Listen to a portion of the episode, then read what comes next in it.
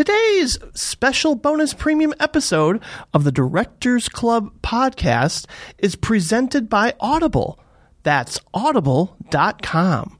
You can now listen to ebooks via MP3 player, earbud Bluetooth, and the iPod Pro. Please visit audible.com. That's Audible.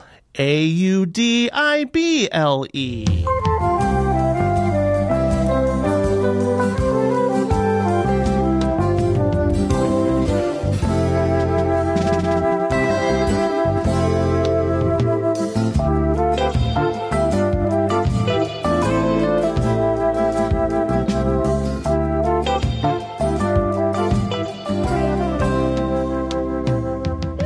Welcome, everyone, to our film discussion on the year 27 AD. My name is Patrick Rapol. And my name is Jim Laczkowski. Oh, ah, it's so good to see you again, Patrick.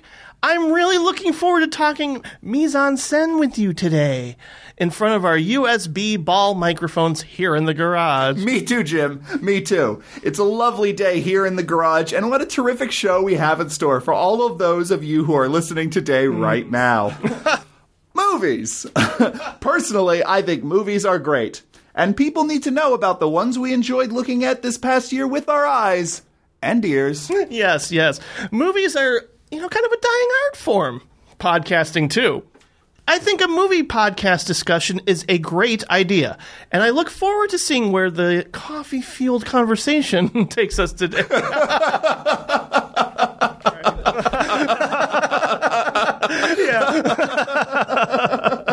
All right. oh boy. Let's begin.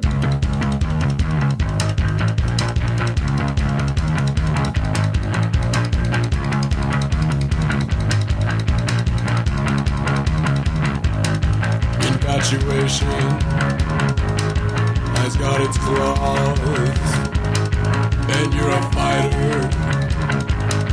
You never was. You got your instinct when you attack. Then you bend over and flex your back.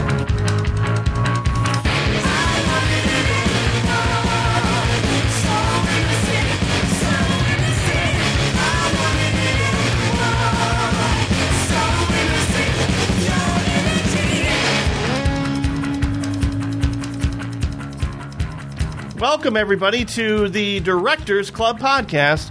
I am Jim Laczkowski. And I am Patrick Rapol. We are the interlopers who have sort of taken the Yeah. uh, feed back from the, its rightful hosts. I hope people remember us. That's right. It's been a bit. yeah, it It's sure has. Been a bit, but we always had a lot of fun doing these end of the year episodes, so we Mm-hmm. decided let's do another one. yeah, it was it was an interesting year. We're going to talk about it at length here. Um, you know, I, I don't know, Patrick. It's interesting just to think about. You know, time and time again. I know that normally we, we focus, we have in the past at least focus on older films. You know, anything that sort of comes out in Criterion or whatnot. Uh, you know, it's just. You know, looking, I've become a film critic, more or less.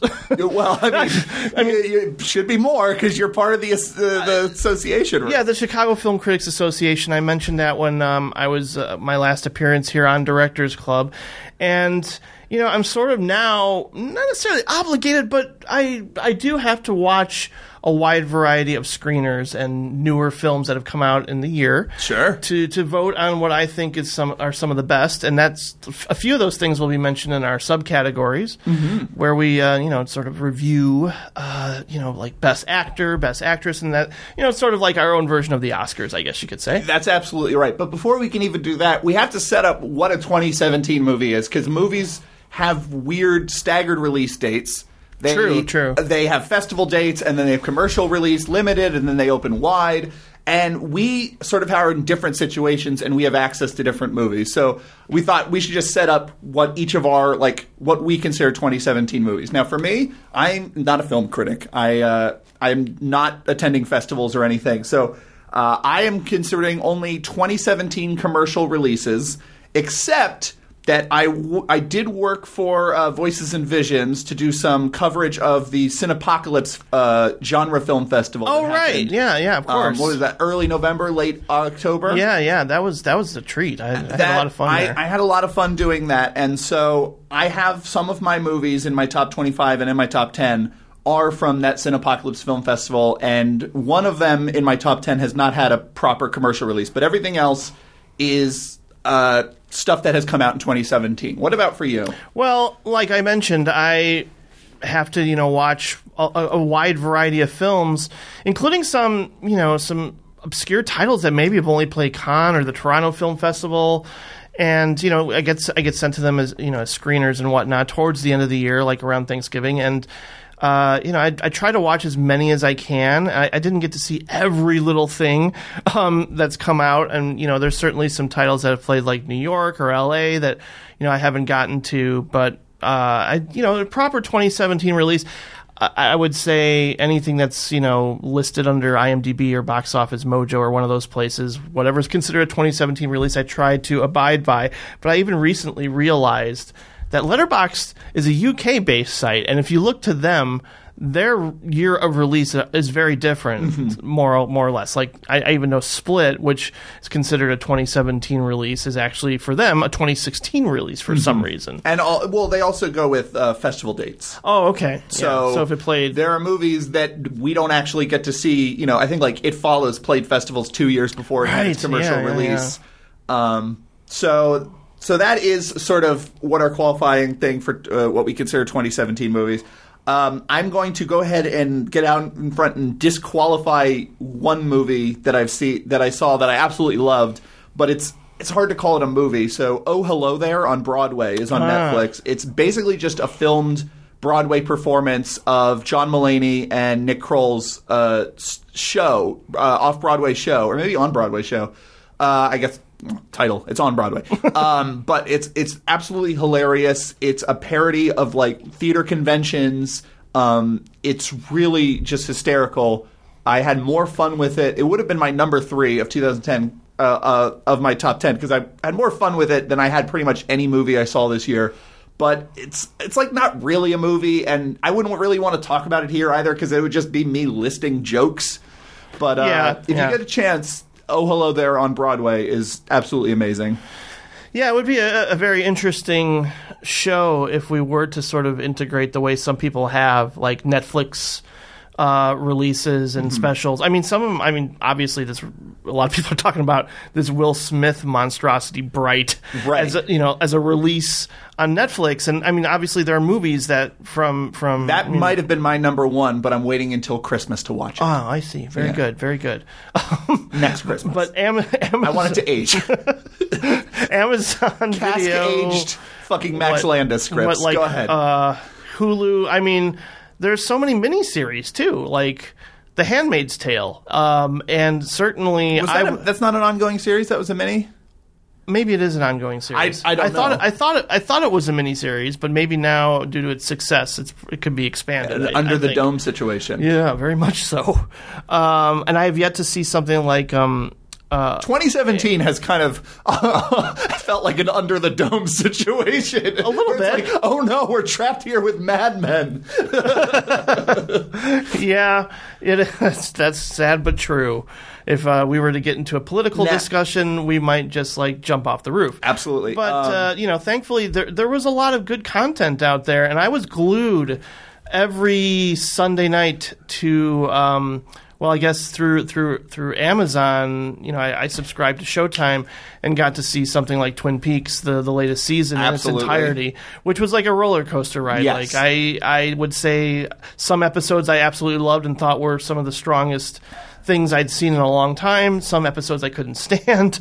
So it was like a David Lynch experience. yes, that's I, I. I could only follow it secondhand through uh, social media. I didn't actually get to see it yet. But um, Well, if you want to borrow it, I can give it to you. No, I'm I'm getting my own copy because I have the I have the original series and the uh, and the film. So I'm I'm probably going to end up just buying it anyway because I want to just watch it all in one go. But Yeah, like you should. it, it definitely.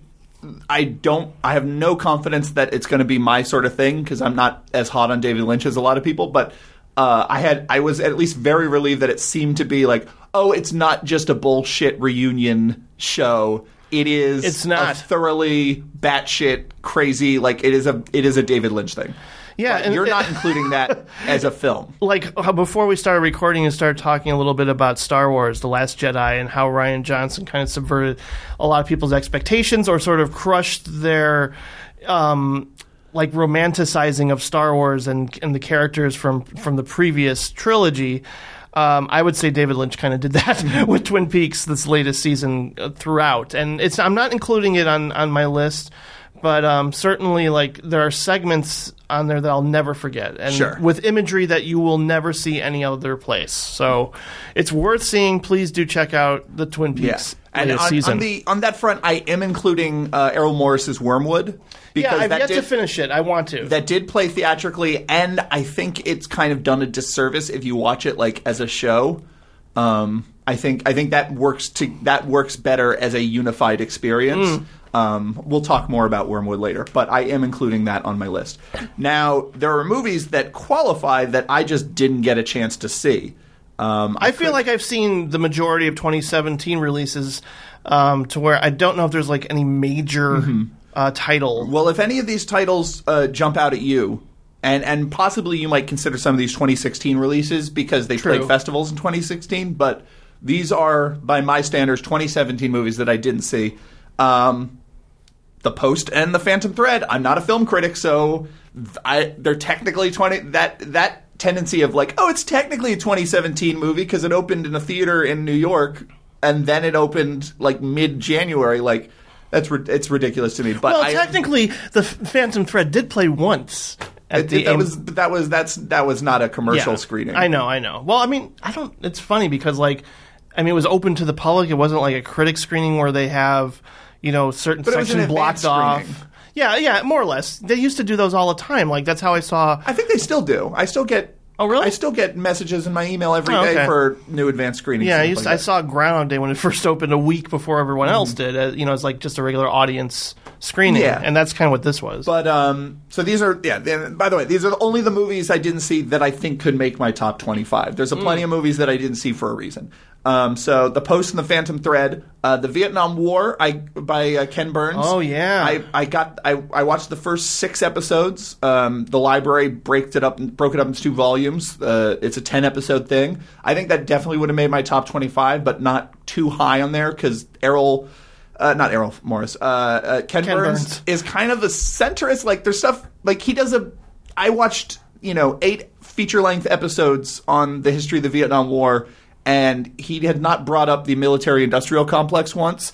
He kind of is way too. Uh, credulous towards the good intentions of American leaders in general, like throughout his work. Um, so, but I did think it was an extraordinary thing, especially all of the interviews they have with people who were there, not just American soldiers, but North Vietnamese and South Vietnamese soldiers. Um, it's an incredible thing. Uh, I, Daniel Blake, I did not see. oh yeah, yeah, I saw that. It's, Um, Ex Libris, the uh, uh, Fred- Frederick Wiseman film. I do need to see that. Yeah, uh, Rat Film. I forget the director of that one, but that was a, a, p- a very interesting documentary I didn't get a chance to see. We'll be talking about that Um, speaking of interesting documentaries, casting JonBenet, the uh, Netflix uh, documentary. Oh yeah, that was like Amy Nicholson's number one film of the year. So Yeah, I'm- I- I, better see that. It too. sounded really interesting, but I just didn't see it. Uh, the Shape of Water. I'm not a big Guillermo del Toro guy, but uh, it, I've heard things about it that made me think it, I might like it more than a lot of his stuff. Yeah. Um, Faces, Places. Uh, I know. Everyone told me this that I would love it, and I've yet to see it. So, that's yeah. definitely on my list. uh, the new Kore-eda film, After the Storm. It was on Net, uh, Amazon Prime, and I just oh right, yeah. didn't watch it. Uh, on the Beach at Night Alone by Hong Sang Soo. I don't think that got any kind of commercial release in America. no, I definitely would have seen that. Um, Your Name, the uh, new film from the director of Wolf Children and The Girl Who Leapt Through Time. that's making a lot of lists, and I've, I need to see that yeah, too. I watched the first like 40 minutes and I was just not in the mood for it. Um, but Bo- I it's like body swapping kind of a yeah, thing. it's, it's a it's a very cute sort of a thing. I'm assuming it gets better as it goes on, but I just was not in the right mood. Uh, the Work, which is that uh, a documentary about therapy in prison. oh, Well, I should see that for sure. Um, Super Dark Times, which I know you were a fan yes, of. yes, yes, that was very good. Uh, Brawl in Cell Block 99. I just did not make the effort to. I I had heard things about it. I was just like not interested really. But It's um, it's really good, but it's very long. yeah. Well, and that's It not shouldn't yet. be. It shouldn't be two hours and fifteen minutes. Right. Um, Happy Death Day, I heard uh, very good things about, and I Yeah. had some good experiences with mainstream horror comedies this year, so I have no reason to think I wouldn't have enjoyed that. Um, You will. You will. There's a Portuguese film called The Ornithologist, which seemed very interesting. Um, Don't, don't know about that. that I just haven't seen. Uh, Raw, that French horror film. Oh, it's so good. I didn't see that one. Um, Beach Rats, which is uh, a gay movie set in Brooklyn or Coney Island. Oh, okay. Um, yeah, it seemed interesting, but I just didn't get a chance to see it. And it comes at night. oh, yeah. You should. I. That's that's a good one. It's definitely a good one. Yeah, so um, those are the ones I didn't see. Dishonorable mention to Wonder Woman and Logan, which are two movies that I watched like the first 40 minutes of because people said, you know, these movies, they're not like every other superhero, movie. superhero These movies movies are are different. different." I, because, and this is on me. This is not on them. They obviously can see why it's a different kind of superhero movie because they watch a lot of superhero movies. But I hate superhero movies, and I watched them, and I thought they were both terrible. I thought Logan was just a boring ass superhero movie about the most boring superhero. Wolverine is a terrible character. Wow. So I will say that I liked Logan. Um, Wonder Woman was It might get better. I, I thought all do- of this stuff with Professor X and everything was just like, oh, just get on with it. Mm-hmm. Um, but maybe Logan gets better. Wonder Woman, I, it does suffer from what we love to, what we used to call in the past is like sort of the bullshit climax, where it's like let's just throw the villain in and have a bunch of CGI sort of confrontation with with the hero, and it's really just a bunch of noise and a bunch of effects and a bunch of you know throwing things around into buildings, and I just I get i'm desensitized by that, and even even Spider-Man: Homecoming, I, I tried to sit through it, and I remember falling asleep and just kind of being numb from the experience. Like it's got a nice sense of humor, it's playful, it's silly, it's light on its feet, but um, I just don't care. I just I can't I can't invest my energy into superhero films because they are all the same. Yeah. and I know James Mangold, who did Logan, is like kind of. He's, he's got on a high horse about like well I tried to make a very different superhero movie Yeah. and I'm trying to branch out and get beyond all these horrible superhero he says movies. fucking it's violent is like not to me Yeah, yeah. any sign that because like have you read comic books like there was a period in the 90s where that was everything and that stuff all sucked Yeah. Well, it's a western, and I I mean it's fine for what it is, and I you know I got a little emotional at the end, but it's not like it's not breaking new ground in the way that some people like some people said it's the greatest comic book movie ever, Mm-hmm. and I'm like no, Spider Man Two is. Put it, put it, put it in, you know, put, write that in cement somewhere. Mm-hmm. I might I might find my own wet cement to write my own Okay. greatest comic book movie. I'm not a, I'm What, not the what biggest is, fan what, of what is your Spider-Man 2. favorite comic book movie, Patrick? I, guess I don't never thought of that before. History of violence, like I don't fucking know. Like I, uh, yeah, yeah. I mean, I don't even know how much I like History of Violence now. I really like The Dark Knight. I really like. um I thought you didn't. Oh, maybe No, you, you do I- like the Dark Knight. I Knight. like The Dark okay. Knight. Okay. Well, it's Batman Begins you don't like. I, I hate Batman Begins, and I think The Dark Knight is overrated generally. But Right. I do really like The Dark Knight in a way I don't like most superhero movies. it's funny because I'm going to rewatch all three now. Tank that, Girl, maybe Tank Girl. Tank Girl would is probably be my That movie is favorite, not actually. good, but like I love Tank Girl. Yeah, I Um, like I like how it doesn't. Yeah, it doesn't take itself too seriously. and, Right. You know, it's it's fun. Oof, Rachel Talalay, you uh, well, not the greatest director in the world. All right, any at She's any actually rate, coming to Chicago re- for sometime soon. I don't know. Um, Oh, you I- gotta talk to her. I th- yeah, I do. I want to talk to her. you got to talk to her got about all those Freddy's John Waters movies that she Freddy's worked dead. on. Yeah, Lisa Zane and Freddy's dead. I'm like, you gotta love Freddy's dead. I Come on. saw Freddy's Dead this year in the- uh, last year in theaters. Oh, that's right. But Yeah. you, I thought you said you fell I asleep. and- passed out. Oh. I passed out. It was I missed programmed the at a poor 3D. I time. missed the 3D section at the end. We are getting way off topic. That's okay. It happens. Um, But I'm sure people want that. There They might be some us. more movies coming up that you didn't see that you've forgotten you didn't see. Yeah, that's true. You'll That- bring it I up. mean- but is there anything that you want to say right now? Um, well, I mentioned them when you mentioned them. Okay, but is there anything I didn't mention that? I don't think so. Okay. I don't think so. It's not. Yeah, I mean, because like I tried to see a lot more. I mean, there's probably oh BPM. BPM is a, a French movie that's made a lot of top 10 lists, and I know Bill's a fan, Bill Ackerman. Mm-hmm. Yeah. And uh, I, I, I do have it as a screener, and I've yet to watch it. But Okay. I will. But I will. Um, I've heard great things. So let's get into the awards. Oh, boy. Um, we have a list of sort of categories here that we've uh, written up awards for. I could not necessarily think these are these are a list of awards that we came up with like late November.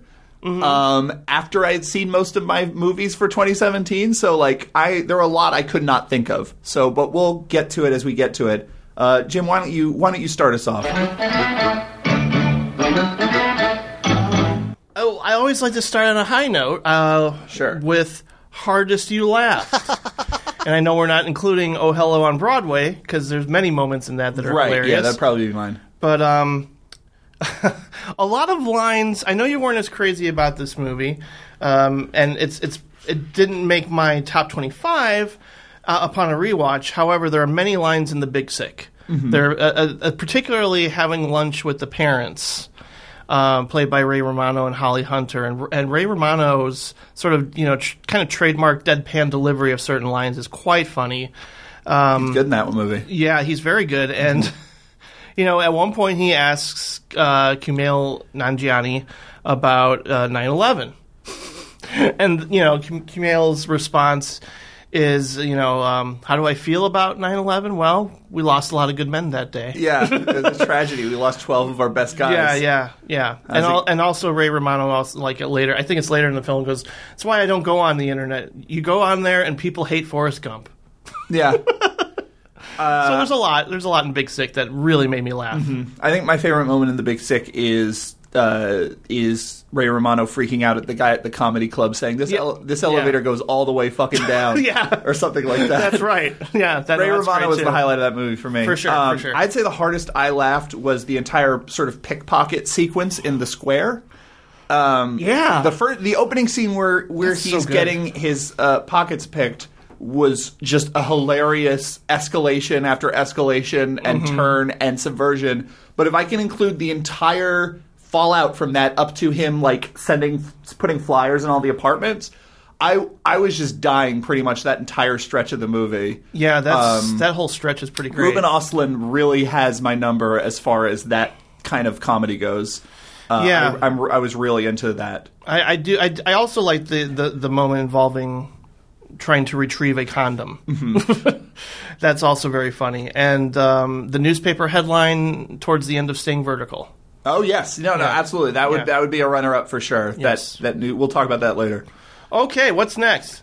Uh, Best use of a song. that's right. You know, I'm not the biggest Dave Matthews fan, but I I, I- I now really do appreciate the song "Crash." That is thanks a- to Lady Bird. Yeah, that is a really that that's a really good one. That was I was really leaning towards that, but when I thought about it, I really do love as much as the movie was a, kind of a disappointment for me. I really do love the opening of Baby Driver, and I think the use of bell bottoms by the Oh. Jon Spencer Blues explosion and that opening. It's an amazing proof of concept, and then the rest of the movie just kind of doesn't make good on that. I I most I liked the majority of it, of course, but Mm-hmm. yeah, I would say you know fairly consistently the use of music in that is very good, very I- very good. uh, what is that? What is that song? The, the, the foot chase is also very good. yeah, I had Um, it. I had it written down at some point, and now I no It's longer not do. Jethro Tull or something. No, is it? What no. is- Yeah, it's got a weird. It's a weird band name. Yeah, it's yeah, hard yeah. to Google. I think it's like a preposition or something. Is the band name? right. Um, but at any rate, that was my best use of a song. Best line of dialogue. Um, I really do love towards the end of the film Lucky what Harry Dean Stanton sort of relays to everybody in the bar about how it's all going to go away. You, you, you, me, this cigarette, everything into blackness, the void. Nobody's in charge, and you're left. It was there's a German term, and he says, and you're left with ungats. I think that was an Italian term. Maybe you're right. I think because he was talking about nothing. Ungats. I think. Ungats. Yeah, I think that's an Italian. I've heard it on The Sopranos at the very least. Oh, okay, yeah, yeah. Um, but no, I mean like that. A, a lot of things that Harry Dean Stanton. I, I know you're not the biggest. You're a fan, but not to, to the right. degree I'm, that yeah, I I'm not a am. diehard Yeah. part of it, like sort of. His But a lot of things, he, a lot of things he said in there. You know, I mean, I don't know if I necessarily 100 percent uh, agree with the philosophy. However, it still hit me hard Mm-hmm. just hearing it coming from him. Yeah, I don't. I don't have one for this one because I just couldn't remember it. But I'm pretty sure my favorite line of dialogue happened during Lady Bird because I just love Greta Gerwig's dialogue, and Yeah, that movie yeah, is yeah. full of really specific phrasing that is just brilliant. But I just don't have one for Very true. specific, Very choice. true. And that that Lady Bird and uh, A Quiet Passion. There's a lot a lot of very memorable dialog that I couldn't remember. Mm-hmm. Quiet Passion is another one I didn't see this year. yes. Um, what's next? Best acting newcomer. Um, I do have a tie for this one, and it's it's for a film again that's uh, sort of more towards the, the, the bottom in terms of honorable mentions and runners up. Didn't make my top twenty five. Um, it's the leads from a movie called Princess Cyd, which was actually filmed not too far from here, in and around Evanston, or at least in Edgewater and on the north side. Um, Jessie Pinnick and Rebecca Spence they play uh, an aunt and niece, and the, the niece comes to visit the aunt, um, just just sort of to get away from from her mother for a while, and sort of has just like an interesting coming of age experience. So it's again mu much like Lady Bird or Edge of Seventeen, Princess. It is just another extremely well observed coming of age story fr- from a female perspective. Mm-hmm. And so both of those leads are great. Yeah, I uh, don't. I don't have one for this either because I just I could. I mean, I was thinking of doing a joke answer and saying Adam Sandler because Meyerowitz Stories is the first time I've like seen him actually act. Like I like him in Punch Drunk Love, but Punch Drunk Love is kind of a movie that just works around the thing Sure, he does. sure, sure. He doesn't really feel like he's giving a full performance in Punch Drunk Love. Um, in in Meyerowitz Stories, I thought he was really, really good. Same. Um, and it was very shocking. Yeah. to be thinking about that about Adam Sandler to like sit down and watch the new Adam Sandler Netflix movie and be like, oh wow, Adam Sandler's a good actor. That's a weird thing to comprehend. True. but uh, I don't really have another. Like I think uh, Timothée Chalamet's fine. Like you know, there's, yeah, yeah, yeah. No, he's great. um, but Yeah. there, no one really blew me away. Like I, I realized finally that Saoirse Ronan. I'd been watching Saoirse Ronan for years and years, but I just like would forget it was Saoirse Ronan. So like I saw Hannah and loved Hannah, and then I forgot it. That that was Saoirse Ronan, Mm-hmm. and I saw Brooklyn, and I'm like, oh, she's very charming, and I forgot about Brooklyn, and then I saw Lady Bird, and I'm like, wait, who is this person? and then I went back, but it's not really a newcomer by any means. She's been nominated I guess twice. it, I guess it is a breakthrough, but I mean, I guess people would consider Brooklyn the breakthrough, maybe. Or- well, or it's Hannah. atonement, atonement, I or mean, atonement. She was yeah, nominated. like yeah, she no, she's she's she done broke. yeah. Um, at any rate, I don't have one for that. So what's the next one? Best ensemble. Why don't you go first this time? I think I think that there's only one choice for this one. It's three billboards outside of Billings, Missouri. Agreed. Yeah, yeah, That's- Eb- Ebbings, Missouri. Ebbings. There yes, we go. Yes, for sure. Um, and next up, oh, I forgot to write this one. I forgot to put this one down. Most nail biting moment. What do you have? I got- have I might have the entire it. second half of the movie The Crescent, which is a movie I Oh, saw yeah, at I Cinepocalypse. I will talk more about The Crescent later. The second half of that movie is fucking insane. Um, Okay. and it yeah, I'll What talk more about that movie What later. kind of a release does it have? Is I it, it, it played at TIFF. I know that because Okay. Brian Tallarico reviewed it for TIFF and he fucking hated it. Or I don't know if he reviewed it, but he Huh. blogged it on Letterboxd and he hates it. Um, interesting. and then it played at Cinepocalypse. It'll probably be on VOD some point this year. I guess the only the one that's coming to me off the top of my head would be um, a, a dinner party, a very prolonged dinner party moment in uh, the square involving a gentleman who just sort of comes in and disrupts Oh sure, everything. Sure. And to me, like I don't know what's going to happen. Um, it felt like it went on forever, but I was like really like I was kind of grabbing my seat while this thing was going on. Mm-hmm. I'm sure there are way better examples of suspenseful moments of the year, but I think I that think one was really I think, interesting. I think I had a similar reaction to like a lot of Dunkirk. yeah, yeah, yeah, yeah. No, there's there's some there's some oh, yeah there's some definitely insane Yeah. moments in that. Uh, what's next? I can't give this one. I guess I can't give this one away, but it's best director. That's right. I didn't include this one because for me, best director equals best, Best picture. film- Yeah, yeah. Okay. So I'm just gonna Same. save that. Best actor. What a shock. Now, now, I'm now talking about uh, categories I don't do. Now I'm just being obstinate, but I really am against gendering uh, acting awards because it it's not Okay. it's not tennis. There's no reason why like an actor and actress couldn't go head to head. I Um, agree. I mean, like, that's- that's- I, I understand. Like on on the scale of like the Academy Awards or something, it's good that they gender it because then it gives traditionally uh, sexist like Hollywood studios an ex- like a reason to make films with strong female leads and stuff. That's true. But like, so like I, I think like for the business of film, like it's good that acting awards are gendered. But like for me personally, I don't think in that way. Okay. So I have, I mean, so I just have best actor and best supporting actor, and they are all women. So, so, Ooh, so, go, ahead, so go ahead, go ahead with yours. Well, I mean, I think I think he's been extraordinary throughout his entire career, and this may not be like the ultimate great performance, but it's certainly one that I, I think is a you know if he chooses to actually retire the way he's saying he's going to, I think Daniel Day Lewis went out on a very high note. And uh, not in the same way that you would expect, and also, you know, he's not being over the top, loud, crazy, campy. There will be blood, kings in New York. Daniel Day Lewis. it feels more Age of Innocence, Daniel Day Lewis. yes, yes, and I do like that that that tone that he strikes. I'm excited So, to see it. Yes, Um, for me, I have sort of a, th- a three-way tie. I just couldn't decide Yeah. uh, between Kristen Stewart, Saoirse Ronan, and Frances McDormand. very good. I thought I just Those thought they were good all so amazing. And then also, if I if I am going to gender it out, just so I can give him a shout out, uh, Daniel Kal- Kaluuya in Oh, for- uh, yeah. Get Out Yeah, yeah, yeah, is yeah. amazing. Yes, Um, I just rewatched um, Sicario because I got I got a 4K TV. I didn't mention that. oh sure, and you're like, So, and I you're gotta like, give me- rewatch everything now. Give me the Deakins. yeah, yeah, pretty much. Oops, sorry, I hit my Yeah. microphone there. That's okay. Um, so yeah, I, I, I didn't realize he was in that and at the beginning. Well, yeah, just I mean, I, back he's then he so was good. Back then it was just like, oh yeah, he's just this actor who came in. Yeah. don't, don't know who he is, but Yeah, yeah, but no, he's man. great in Sicario. for sure. Um, I, I too have a three-way tie between um, Frances McDormand, Cynthia Nixon for A Quiet Passion, Oh yes, yes. and newcomer. I guess this sh- no, wait, this should be my best newcomer. Duh, um, Vicky Krieps for Phantom Thread.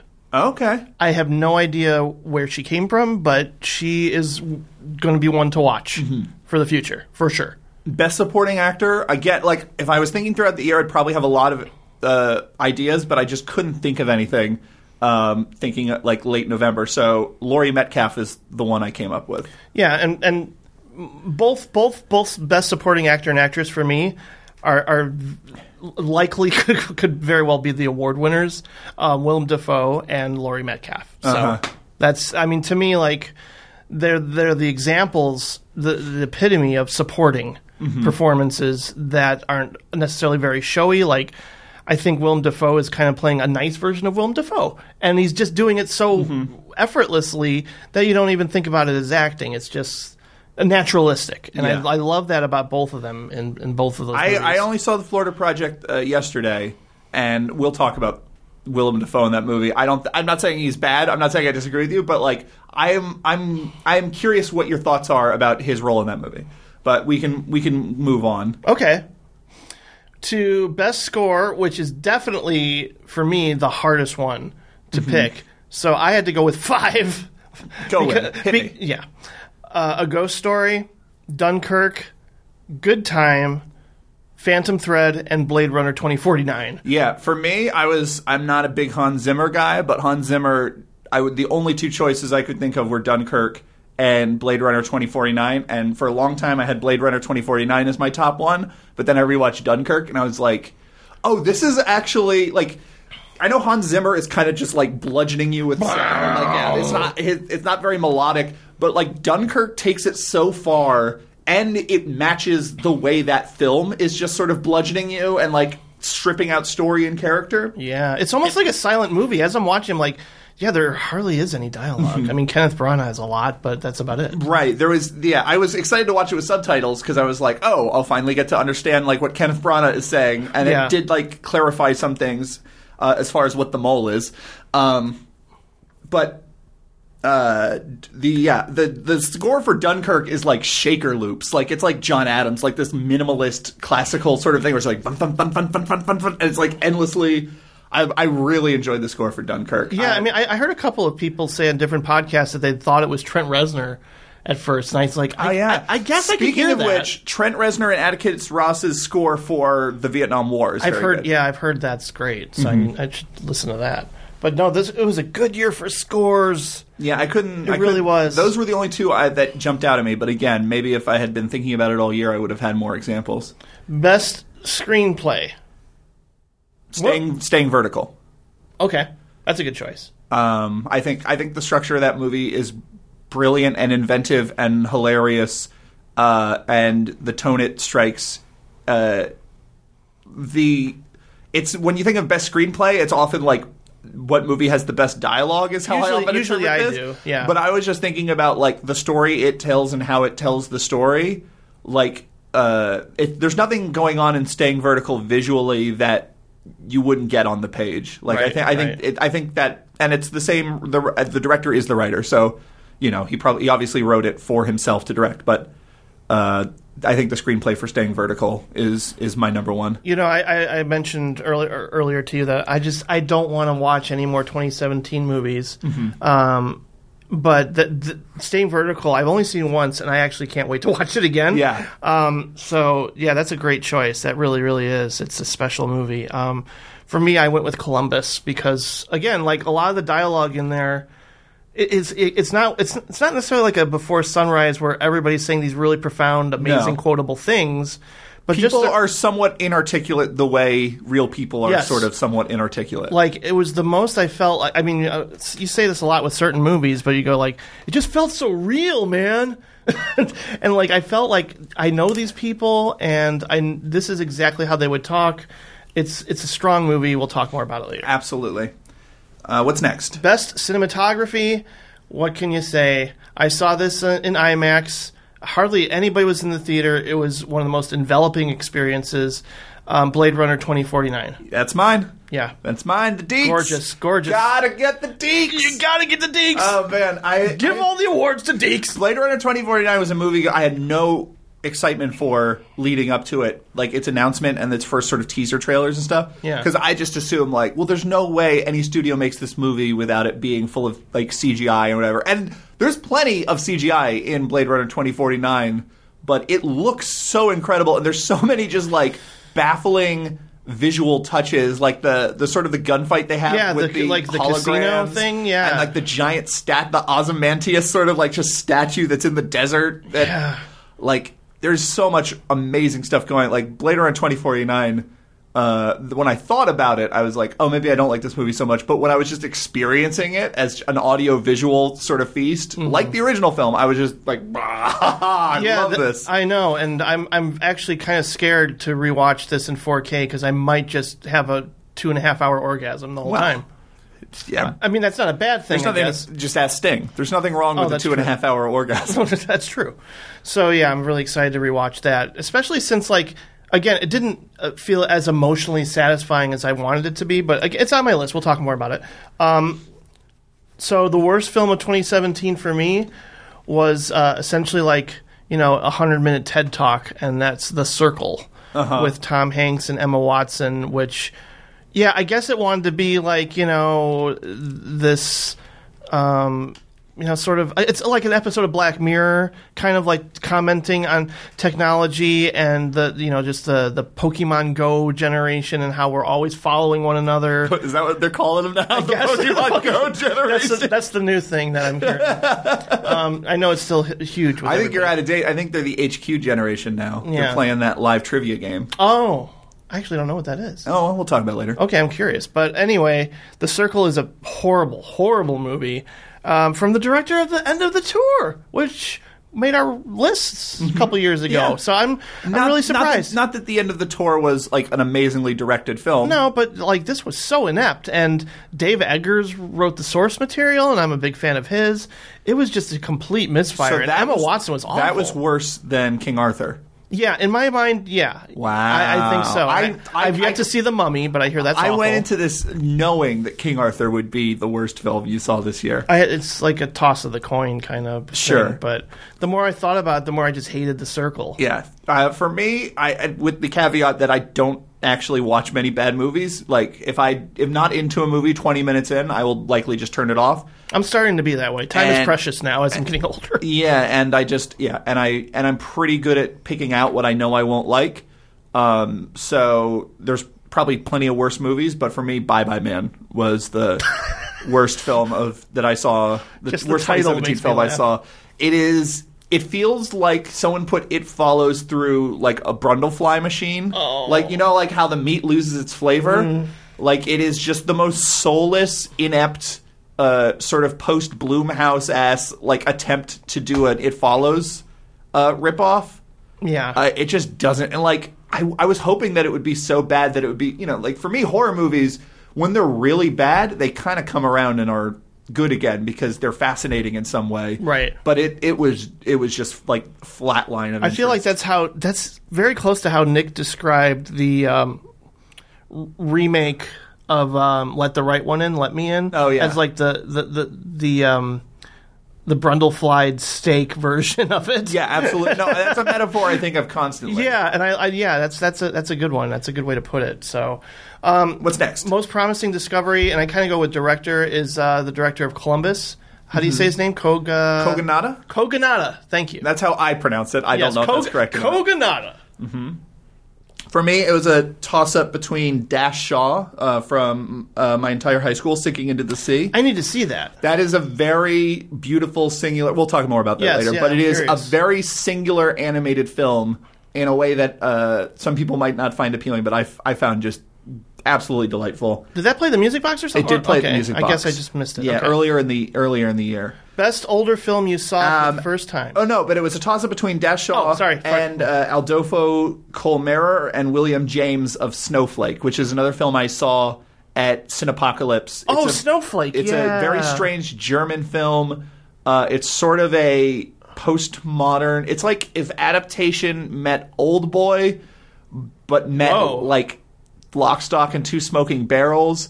And that sounds really obnoxious, and in, a, in some kind of ways it is, but it really makes it work in a way that is interesting, and it's it's a it's an interesting movie. Um, it does it's not fully successful, but it, it kind of has more on its plate uh, than it lets on er, initially, and I'll be interested to see if that gets any sort of VOD release or anything out here. Um, but yeah, Snowflake. We'll talk a little bit more later. But uh, best older film you saw for the first time in 2017. Okay, well, I got uh, the honest choice is this Russian film I saw back in February called Silent Light, which uh, you know eventually became the title of my album. Um, Is that a Russian film? I, I, you know what? I don't know if it is. I thought that was. I thought that takes place in Mexico. It doesn't. It, it's from the. It's It from the director place- of uh, Post Tenebrae Lux, right? yes, Or is this a, it's a Mexican director, and I want to say it's a Russian film. I want to see it again, but it is slow, heartbreaking, um, and very much like a movie that's made my list from this year. But it's so um, unlike anything I've ever seen in terms of like maybe beginning as a Terrence Malick beautiful sort of capturing of nature and the open skyline and whatnot. But it, it, it just it floored me. I'd never seen anything like it before. Um, and I know I, I've seen I've seen Post Tenebrae Lux and I liked it fine. I, it was one of those movies I think that started out strong and just kind of petered out a little bit. But Silent Light kind of it really it enveloped me. It kind of uh, intoxicated me. I don't know how else to put it. It's just one of those experiences that's hard to put into words.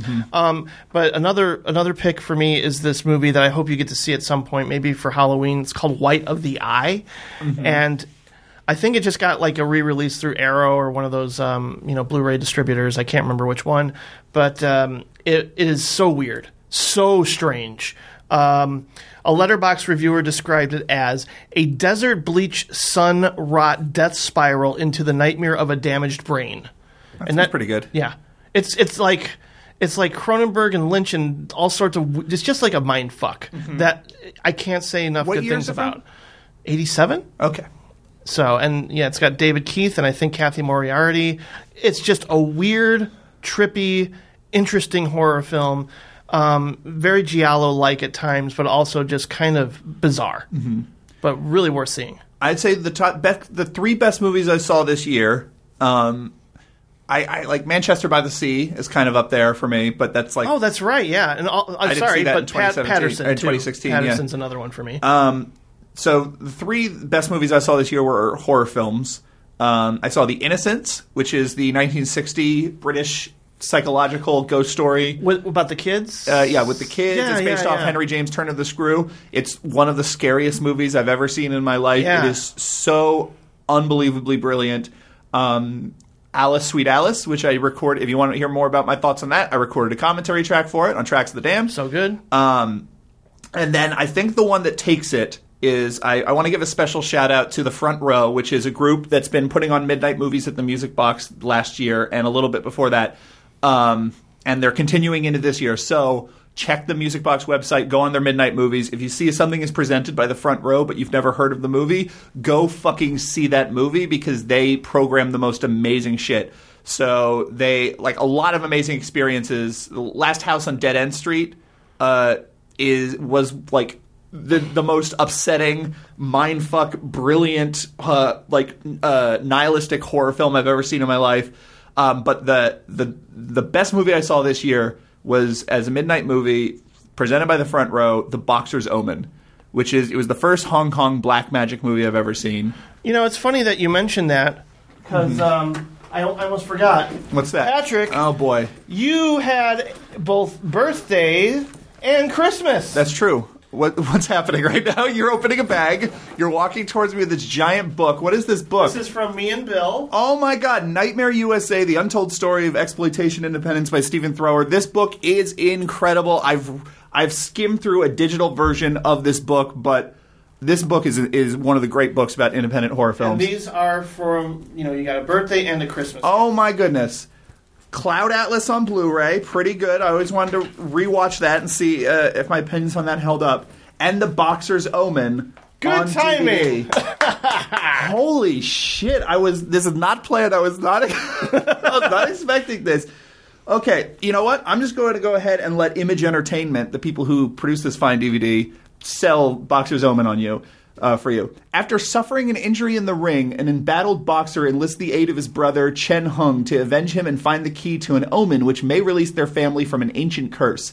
Black wizards, Taoist monks, rampaging monsters, spooky apparitions, beastly crocodile skeletons, flying human heads, a sexy female zombie with long talons, and demonic bats lie in store for our hero, whose trials form one of the most outrageous, horrific, and dazzling spectacles in action horror history. You've never seen anything like it. That was literally true for me. Starring martial arts masters Bob. Eh, so. This is a black magic movie. Uh, if you haven't seen any of those like Hong Kong black magic movies, they're know if I have. super intense, gross out horror movies. Like if you take something like Evil Dead, but Evil Dead is kind of like vaudeville almost. Evil Dead's like ah, it's slapstick. It's blood sprays out and people slip in it, sort of a thing. So this isn't like Hausu, right? no, Or- no. Hausu is Hausu is. Uh, it is crazier. I mean, it's as crazy as Hausu, but like stylistically, it doesn't look like it. Okay. Because again, Hausu feels like it's a goofy comic book or whatever. There is a real passion and like an earnestness behind the Boxer's Omen.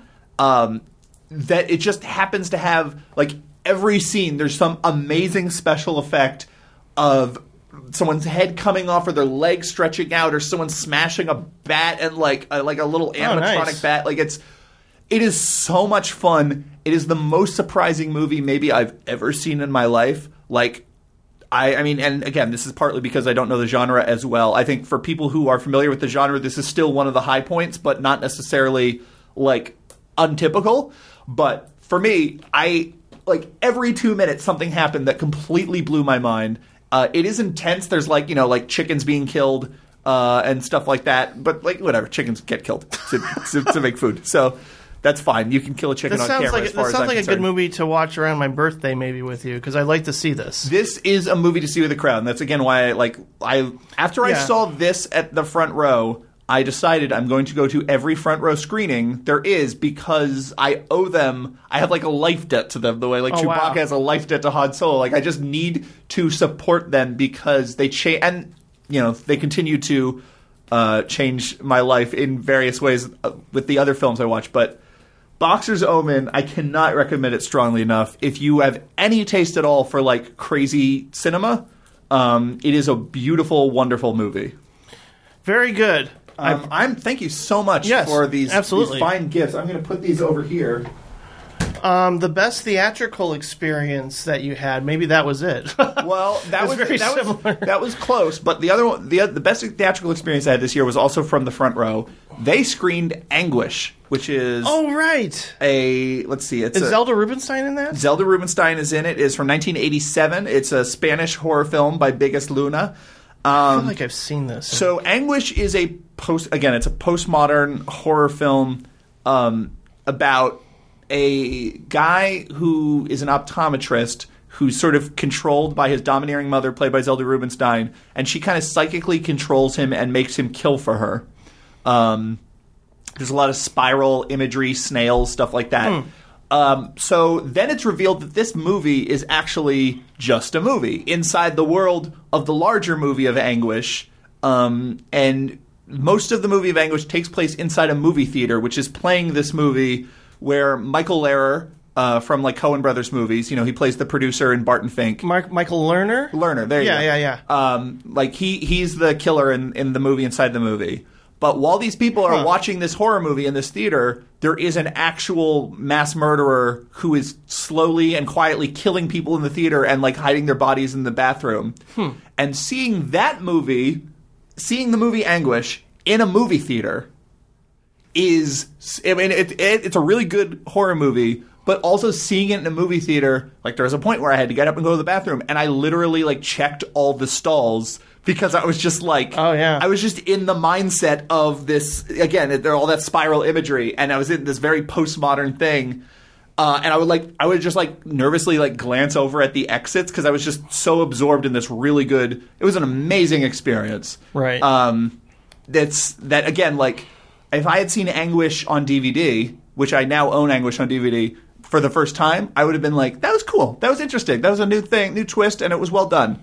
But seeing it in a theater which is i think probably a pretty rare experience that was absolutely above and beyond something amazing. Yeah, I, I do I do appreciate when you ha- you watch a movie and there's a scene that takes place in a movie theater in it while while you're watching it in a movie theater. Like the ending of In the Mouth of Madness is Sure. kind of fun in that regard. I, I saw that in theaters uh, that, last that, year that was enjoyable. That was enjoyable to watch that with you and and, and my friend Kate. Mm-hmm. Uh, I had a good time with that because uh, you know th- to me that like automatically m- makes me think, and it's probably why I elevate the movie so much. Is the first experience I had with it, seeing it with my best friend in an empty theater, and sort of driving home in the complete dark with you know the the driving of the li- Yeah. the lines. And, yeah, that image that that's Yeah. one of the most memorable images from For In the sure. Mouth of Madness. Yeah, Um, so I went with uh, the ambulance with um, Eric Roberts and Larry Oh, Cohen. that's right. In attendance, um, it was so much fun. I mean, Larry Cohen clearly wanted to be a stand-up comedian at some point because he just. He just he takes that mic and just constant and just goes and goes and goes in the best way. He's so much fun live. Um, Eric Roberts was just he couldn't have been cooler. this was part of the Cinepocalypse. Yes, yes, genre yes, it was, festival. and you know, it was a 35 millimeter print, very old school. The movie was kind of silly. Yeah. Um, in in the tradition. Oh, of some a of the- Larry Cohen movie is silly. Yeah, it- you know, it's it's in the tradition of like phone booth, only it's, you know it doesn't take place in one location. It's just it's just you know a nice, cool, fun, ridiculous movie Mm-hmm. that uh, you know Eric Roberts has a mullet and. You go with it. Yeah. so it's a it was a good time, and also uh, you know seeing seeing Lucky for the Chicago Critics Film Festival, and you know Nick DiGilio sitting next to me, and we both getting a little choked up. Sure. good experience too. yeah. Yeah, all good, all good. Well, that's going to do it for our awards. Um, before we go into our sort of the movies that just didn't make our top 10 list, we should read uh, some stuff that people sent in. Yeah, we got a couple of uh, emails that we'll just briefly read. Patrick, you can go first, and I'll, I'll right. take I'll take the second one. Um, Dear Patrick and Jim, I haven't seen enough movies this year to create a top 10 list. Instead, I wanted to tell you that I love what you've done this year with the expanded Now Playing Network and particularly Voices and Visions. The Jess Hicks episode is definitely on my 2017 top 10 podcast episodes. If you find the time, I'm sure many of your listeners would love to hear you and Patrick's top podcast episodes. While I'm a little sad that you'll be stepping away from podcasting for the time being, it'll be great to see more of your writing in 2018. All the best and Happy New Year, Nathaniel. I didn't even think to. I mean, this this this email came in last night, so I couldn't have like probably contacted you and been like, think of your top ten podcast episodes. Uh, I don't have a top 10, but I can say that. Um, so, I, I I I can't listen to film podcasts because I have too many opinions, and I just get mad whenever my opinion isn't represented, and I just it's just a frustrating experience for me. It's really dumb, but that's where I am. Um, but I do listen to a lot of video game podcasts because I care. I like video games a lot, but I don't have the money to actually participate in it. Yeah. So I like following the culture and the and the industry and everything via video game podcast. And Giant Bomb is my like favorite video game website, and they have a they do their end of the year episodes. They have to come to a consensus as a group, so they have their GOTY Game of the Year uh, episodes where they have all these categories, sort of like what we just went through, but everyone has played different games and has different opinions, and they basically have to debate through until they can say, actually, this was the game that had the best music this year. And they don't allow themselves to take a vote, so it really has to be through other people convincing everyone else and like them reading the room and like trying to figure out like well i don't agree with this but i guess everyone else is on board we can make this the best music and like those conversations are fascinating so i would say Oh, wow. every year my favorite podcasts that come out are the giant bomb Goaty awards um, i'd love to do something like that Oh. with film but i just don't have like a group of people who are all working together Would I find it interesting to listen with- to, even though I'm not a video game person? probably not Okay. you would probably be very lost I will say that one of your recommendations uh, is it Idle idle thumbs Idle Thumbs. They, um, I think two of the guys put out a Twin Peaks podcast. yes twin peaks rewatch is I loved it. I- that was, I- that was my- very good that was my favorite Twin Peaks, you know, recap show.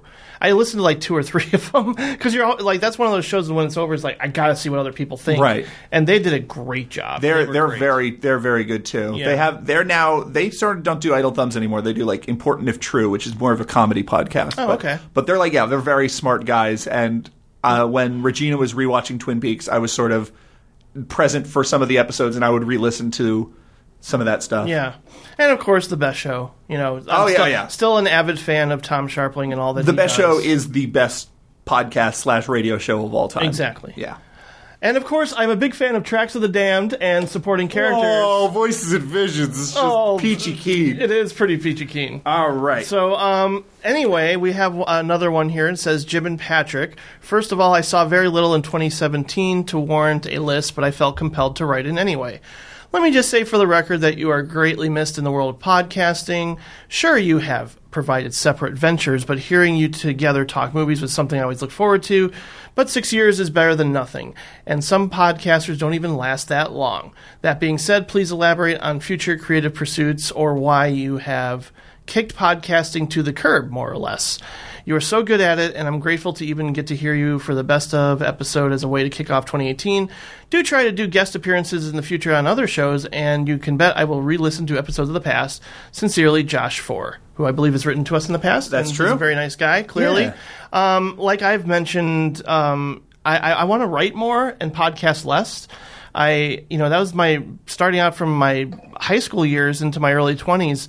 You know, I, my goal was journalism. My goal was film writing, and I kind of want to go back to that more and, uh, you know, interview less. I love interviewing. I think Voices and Visions was a good outlet for me, and maybe I'll do it sporadically. Like if I can line somebody up, that's awesome. I'll still put out an episode or two.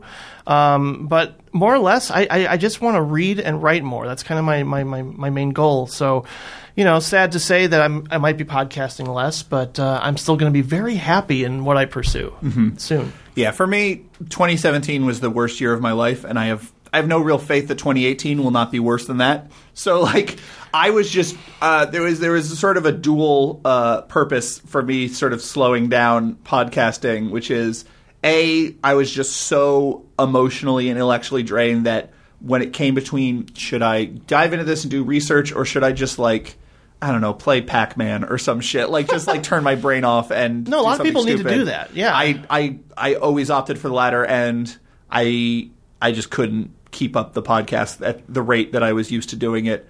Um, But will Tracks of the Damn Tracks of the Damned is going to continue. Okay. But and the, the other thing is Tracks of the Damned. I genuinely am proud of Tracks of the Damned, and especially the episode they did in season two. I think Tracks of the Damned is getting better and better. But the the problem with that is the amount of work I put into any given episode has sort of creeped up and up and up mm. to the point where the first four episodes I did in season one, I I could do that work within a given week and feel fine about it. But now that I know where the bar is and I've set the bar a little higher for myself, that's not something I can do on such a regular basis. Sure. Um, if it was like a you know if it was a full time job or whatever, I'd be able to do it weekly, no problem. But just with everything else going on in my life, uh, that's just not really an option for me. So I'd rather just make sure that the commentary tracks are good um, rather than there.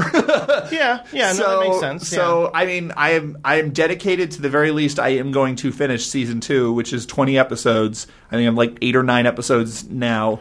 Yeah, I was hoping to do another short film because I like that. I like that approach. Yeah, no, that's that's going to happen. I just Yeah. I and but and then also I directed a film in July. That's right. What's the um, progress? that I need to edit? What's the status? I should say. It is on a it is on a hard drive in, in uh, Sean Pierce's house. the Okay. director of Meathead Goes Hog Wild, and uh, um, the the and his new film Secret Popo, Papo. The Secret Popo. The Secret Papo. It's a, it's a, it was a very fun movie. It's Okay. very, it's if you look out for that, festival goers. It's uh, it's coming at you. It's if, if you want like a modern day, like if you want Tim and Eric, but with all the bullshit and more of like like a Richard Lester sort of Oh. vibe and and sort of emotional commitment. That's you're gonna want to see the Secret Papa. It was a lot of fun. Good. but like so he has that. We got to edit that together at some point, but he has this new movie that he's submitting to festivals and stuff like that, and he has a full time job, and he is doing this all out of the kindness of his heart. So we're sort of working out when that's going to happen. Well, that way, you know, in the future, for when you do interviews about the film, you can be like, "It took me two years, Right, to yeah. put this together." when I do interviews about this seven minute short that will play at three festivals and then live on Vimeo, uh, that's the way it goes, man. that is my, my fingers crossed for three festivals, by the way. I, Mm. that, I would be fucking peachy happy. Peachy happy is a very common phrase that That's the name of your beings new podcast, Peachy Happy is the new podcast I'm starting where I only talk about things that make me happy. And it has been like fucking peaches. Okay. But at any rate, Patrick, that's where I am. We have a list. We do have a list, but we have a top 10 list, and then we have the movies outside of our top 10 list. Indeed. So, shall we begin? Sure. Okay. Do you want to start, or do you want me to start? Um. I'll start. Well, yeah, you start. Uh, okay. So I like it when I like it when the man takes control. Oh, thank you. um, we're going to go 25 through 11. Uh, these are our 25 through 11 picks. Um, my 25 is The Babysitter by McG. Wow. Which is just a really fun horror comedy. It's, It was fun. It's very goofy. It's very much like McG.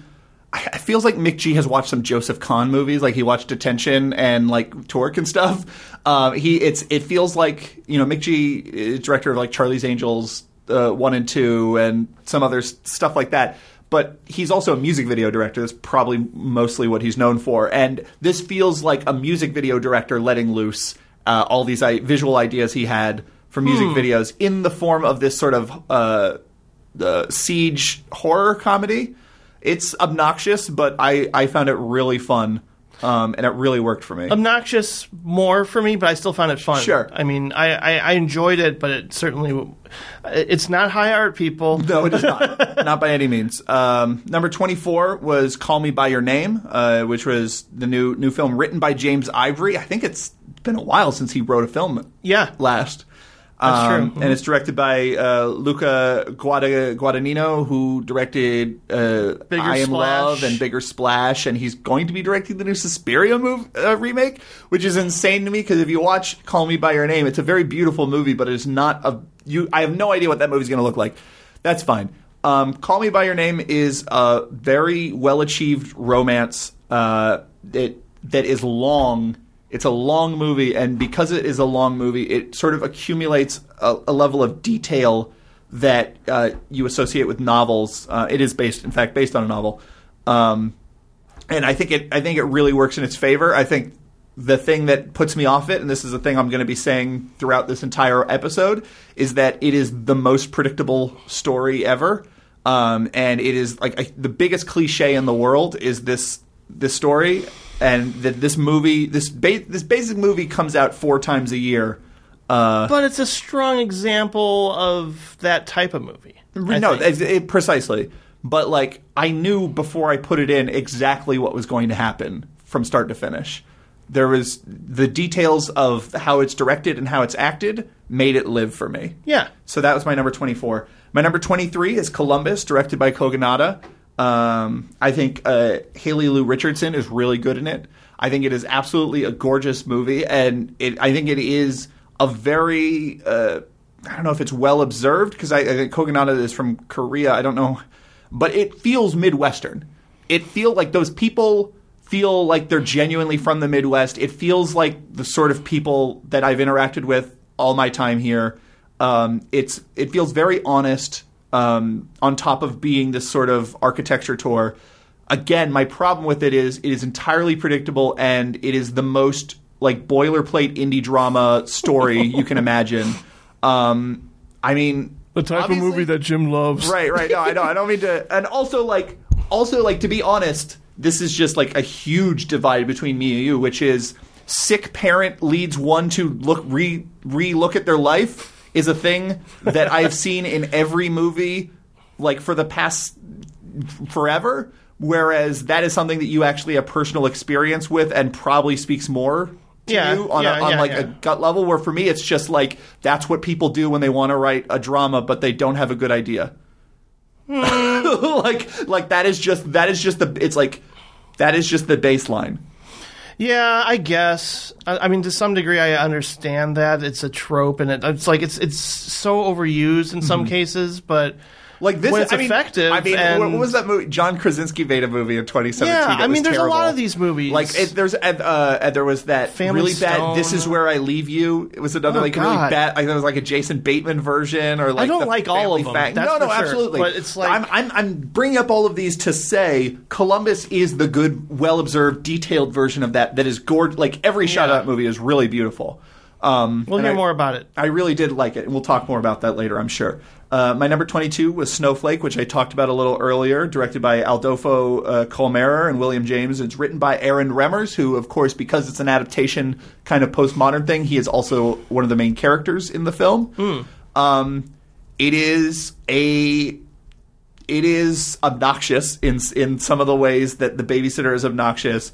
I think it is very funny, but it also is about sort of Germany and Germany's history of fascism and racism and about the way that that didn't go away just because the Nazis won lost World War II. There's like a literal moment where there where a scene is set up where it's like we have to go to the basement of the country and then you just like find this giant bunker and then just like a t- text appears on screen that says the basement of the country Right. and it is just nazis training for a new and it's like this idea this undercurrent of hatred um, in this kind of revenge movie and the other thing i find interesting about it is revenge movies are the most played out thing ever like Yeah. I, you've I'm just more seen 'em tired of those. yeah a million times but because this is a movie about characters who discover they're inside of a screenplay like a kind of guy ritchie lock, stock, two smoking barrels, crazy serial killers, and cross crisscrossing storylines kind of a screenplay. Hmm. They read ahead and they see what they're going to do, and it sort of is a movie that is addressing the fatalism of the subgenre of Oh, wow. revenge Okay. movies in a way that I find really interesting. It doesn't always work. I think like the ending, it kind of goes for a hail mary of profundity that just does not land at all. But I think it's a really cool movie that is worth checking out. Snowflake. Uh, my number 21 was Meyerowitz Stories, which I think is just really sharp writing from Noah Baumbach. And I think Adam Sandler's really, really great in it. And I think Ben Stiller's pretty good. And I think uh, Dustin Hoffman's really good in it. But it is just sort of the. It felt like Noah Baumbach wanted to make a movie and didn't have an idea. So he decided to make it about a sick parent and the kids reckoning with their, their childhood. Like it just feels No like problems here. No, absolutely. but it's just like, yep, I've seen that before, and there's nothing about this that surprises me. Speaking of surprises, my number 20 is Mother. Holy shit. That is a surprise. I had such a great time in the theater uh, with Mother. That is, that is, again, like, I really value being surprised and, and feeling like a director has taken me by the hand and is running me down these corridors, and I have no idea where I am. And Mother, uh, there's like two or three moments where it absolutely you think you have an idea. It's like, oh yeah, this is sort of like a psychological thriller about like this woman who is is sort of powerless in her own home and Mm-hmm. it's about and then it's like nope actually this wake scene is going on way too fucking long and then it gets to the point where you're like oh no no none of this is literal. Oh i get it. Like that wake scene is so incredible. Yeah. and then as it spirals out of control again and again like eventually it sort of dawned on me that it was like oh the two brothers one killed each other. Okay this is all biblical. And then i was rethinking everything and then by the end it's yeah it's so it was so much fun to see. It was just such a great theatrical experience. I don't think it's deep. I don't think it has much to say. I don't. I like tying the ecological fears to the biblical structure is just like whatever. It's it's the sort of thing Darren Aronofsky would do because he likes to try to make things feel more profound than they are. But um, as a theatrical experience, it was amazing. Partially because I got to see it in a multiplex, and we'll be talking about that later. That was some, like, surprising. absolutely crazy movies played multiplexes this year uh, in a way that's maybe less about Hollywood being bold and more about theaters looking for shit now that Hollywood isn't working. Like they're more willing Yeah, to book yeah, yeah. the risky stuff. Like The Witch was kind of the first experiences where I saw that in like a, you know the suburbs and a multiplex, and people were like, "What?" yeah, yeah. So like, And they were like that with so Mother. there's the titular. And oh, by the way, we should have said already, but there's spoilers. We're going to spoil a lot of the stuff. Yeah. We'll try to warn you, but we're going to want to talk about the movies. a we're movie like talk Mother, maybe you don't want to spoil, but we are. So- yeah, yeah. I'm just gonna I'm just gonna say I'm gonna spoil it right now. So jump ahead 30 seconds. But like the scene where everyone ate the baby, four different people got up out of their seats and left the theater in disgust, and that was just Yeah. like so wonderful to just because I'm cackling because I understand what's happening, but everyone else is trying still trying to make literal sense of what's happening. Yeah, I can't believe they were that at, at that at that point. Yeah, yeah. sense. It's it's kind of, but you know, people are literal. People have been trained by movies to not to take things very literally. At the end of that uh, screening, um, you know, again in a in, in a multiplex, heard a guy just say "fuck this movie," Yeah, yeah. and leave. No, absolutely. A lot of angry people in that theater. I loved it. Uh, my number 19 is Baby Driver. I mentioned a little bit that I found it a little disappointing. I think Baby is an awful character, and I think it's not a comedy, which is weird. It's it's kind of playful, but it's not a comedy the way every other Edgar Wright movie is a comedy. And the thing that makes Edgar Wright movies work is that they're super funny and there's a ton of amazing jokes. And the fact that like actually the plot of Hot Fuzz is ludicrous and whatever, like it doesn't matter because it's not real. It's a comedy world. And Baby Driver tries to be more realistic, and it just doesn't work.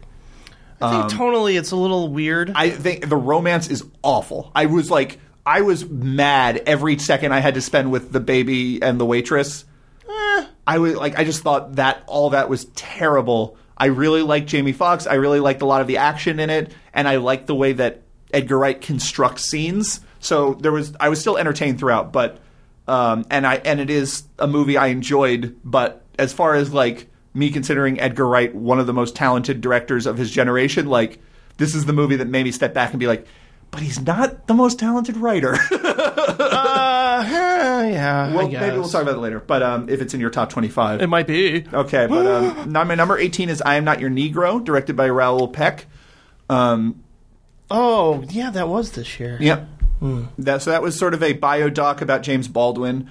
Um, but it more to the point, it is about James Baldwin's words, and further to the point, it is about the power of rhetoric. It is about the it is about how a perfectly phrased idea can completely change your outlook, and it is sort of a visual essay accompanying his words in a way that makes it much more interesting than if it was just like this is the Wikipedia entry for James Baldwin. Yeah, yeah, Illustrated for you with talking heads who said it, Dave Grohl's there and he's like James Baldwin was everything. There wouldn't be Nirvana without James Baldwin. Well, no, that's that's every rock documentary Yeah. has Dave Grohl true. saying that every band is responsible for Nirvana. But uh, I Am Not Your Negro is a really cool movie.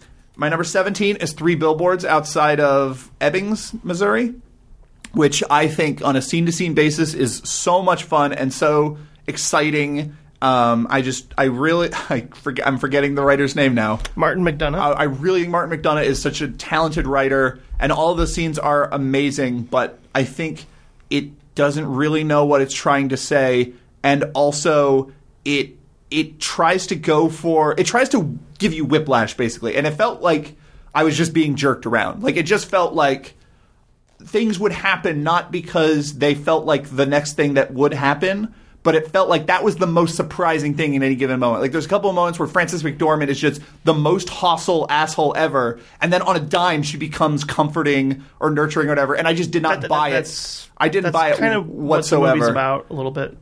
I mean, just like I mean, we'll talk about that Yeah, later. yeah, yeah. We'll talk about that later. I did not buy it. I did not buy those characters. I did not buy that world. I thought it was too real. I thought it was played too real for how heightened it is. Um, I I really enjoyed watching it, but afterwards I was just like, man, I wish I gave a shit, but I don't because that because I feel like Martin McDonagh was just trying to jerk me around. Um, next is the Florida Project, uh, directed by Sean Baker, uh, written with uh, Chris Bergoch. It's a really good um, sort of story of childhood. It it kind of hits some of the same notes as something like Charles Burnett's like Killer of Sheep um, at its height. But the thing about it is, I knew from the beginning the exact structure. I knew exactly how it was going to end. I knew every beat along the way. I knew that prostitution was going to come up. I knew that I I I knew that it wouldn't that it wouldn't just have like a bleak ending. That it would have some sort of. But because the actual ending would be bleak, I knew that he would have to invent some sort of fantastical thing. Like and even the thing that did surprise me about the movie is, you know, his last film, Tangerine, I absolutely adored. Um, shot on iPhones, still looked gorgeous on iPhones. This was shot in 35 millimeter, also absolutely gorgeous. Has Oh, some of those same wide, uh, s- uh, sort of wide angle tracking shots um, of Mm, for the sure. landscapes and stuff that were from Tangerine. And I thought this movie looked incredible. It's so beautiful to look at. And but even that, I knew all the visual tricks it had in its sleeve within the first 15 minutes of the movie. I still enjoyed watching it all play out. I think that the whatever work he did with the child children actors, I don't like. I wouldn't say they gave great performances because they weren't really called to do much beyond sort of be enthusiastic and loud, which is the thing that ki- children can do.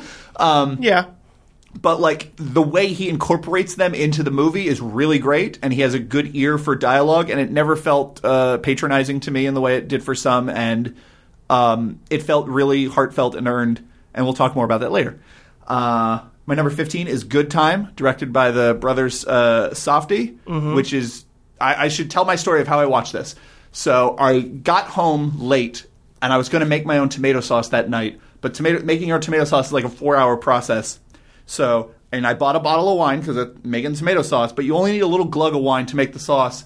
And then the rest of it, I was like, well, then that's for me. So I drank an entire bottle of wine as I was crushing these tomatoes on the side of the pot.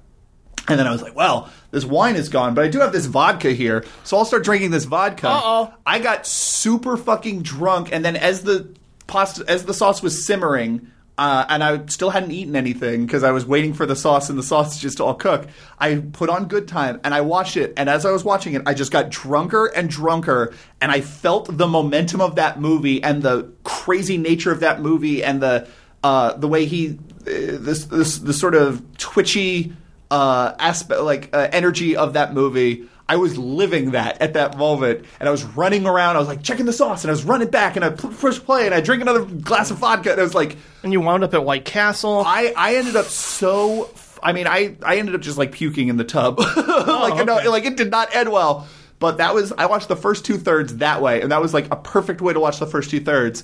Then I had to go to my parents to, for the holidays, and I didn't finish it until I came back. And after that, I was really depressed, and I sat depressed, and I watched the final third of Good Time, and it was like.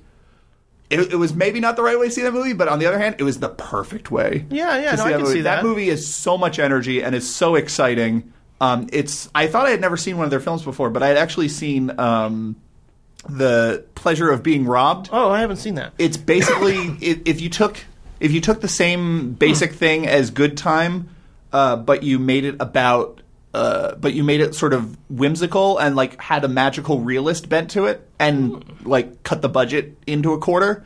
Like that's what the pleasure of being robbed is. Okay, Um, I'm a fan of theirs for sure. well, you should check out the pleasure of being robbed. Then um, I haven't seen Heaven Knows What or anything, but um, it's a good. It's. I mean, again, it's probably one of those movies that you would also think is very predictable in terms of it being being about heroin addiction. yes, yeah, that's but yeah. it's still very good. I think that's why I haven't watched it. But uh, the only thing I really have against Good Time is that uh, Ben Safdie plays a mentally disabled person, which is just like fuck that. Don't Yeah, I guess I can see I can see that being a problem. I, I and I hate what I hate more than that is when people hedge their bets by being like, "Well, we haven't really. He hasn't been diagnosed. He's just, you know, like." Like he's not, he doesn't technically have Down syndrome, so it's fine for a norm, uh, a normal actor, uh, you, you know, uh, an, an able, able-minded actor to play. And it's like, no, fuck that. Like, get people with disabilities to play people with disabilities. Full Yeah, yeah, stop. yeah. Yeah, okay. It's patronizing otherwise. So Sure. but I, I really enjoyed Good Time a lot. Uh, my number 14 is Blade Runner 2049, which is just, I can't believe that they did it again. And I mean, the only way they did it again was by doing something different, but, and it feels different, and the, the world feels different, and certainly the structure of the movie is different. But like, I like Blade Runner mostly because it is just an absolutely gorgeous looking and sounding movie that is super depressing. like, Yeah, yeah, it is more or the most, less. It is the most beautiful bummer in uh, in cinema history, and I watch it and I feel bad.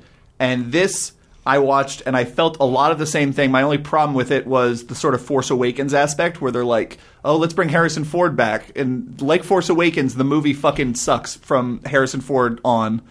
Um, I think I think they try to sell like some drama on the idea of his romance with uh, what's her name from the first film, Yeah. which is the most ridiculous thing ever because like that's not a love story, like they and I don't know. I've I'd like to rewatch it because I think there might be some things that would make more sense, and I would. But I really thought it was a disappointing, and also there were parts of it that felt like it was just setting up a sequel, like all the stuff with the revolution and. Sure. Like the fact that you never actually see anything hap- like where uh, what's his name ends up the who's the douchebag Jared Leto like you never see where Jared Leto ends up right. But like, yeah, I think the art direction of that movie is incredible. I think the sound is incredible. I think it looks amazing. I think it really captures a lot of the important stuff that made Blade Runner so great.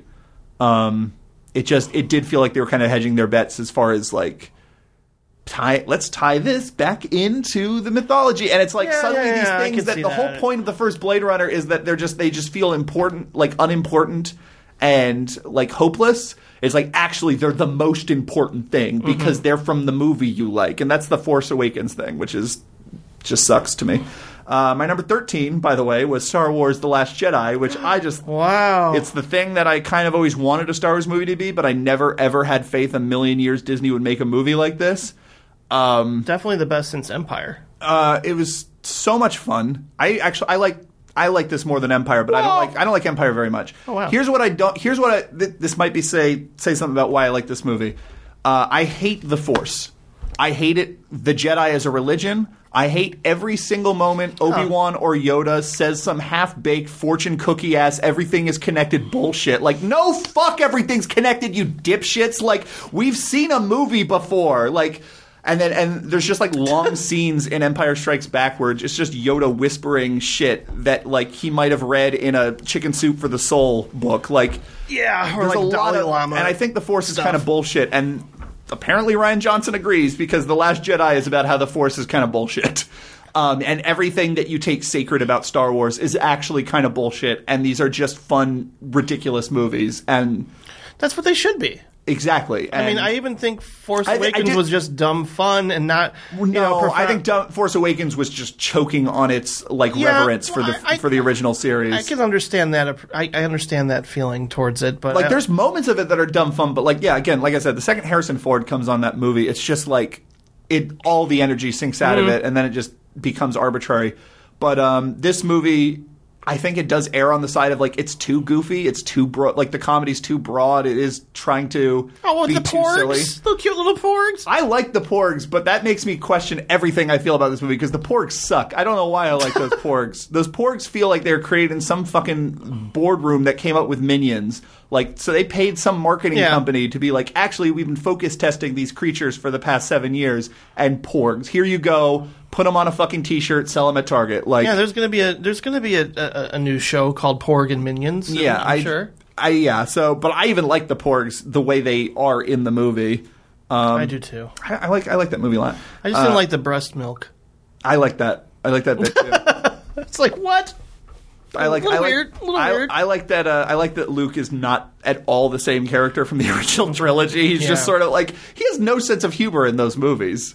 In those in that original trilogy, he is just sort of like the guy who's like, "What's that flashing?" Like he's just he's just sort of a wet behind the ears farm boy, but like in this, he's Mister Jokes, Mister like he has a quippy sort of put down for every situation. Um, maybe that's what all of his Jedi training has been. It's actually been like an improv class.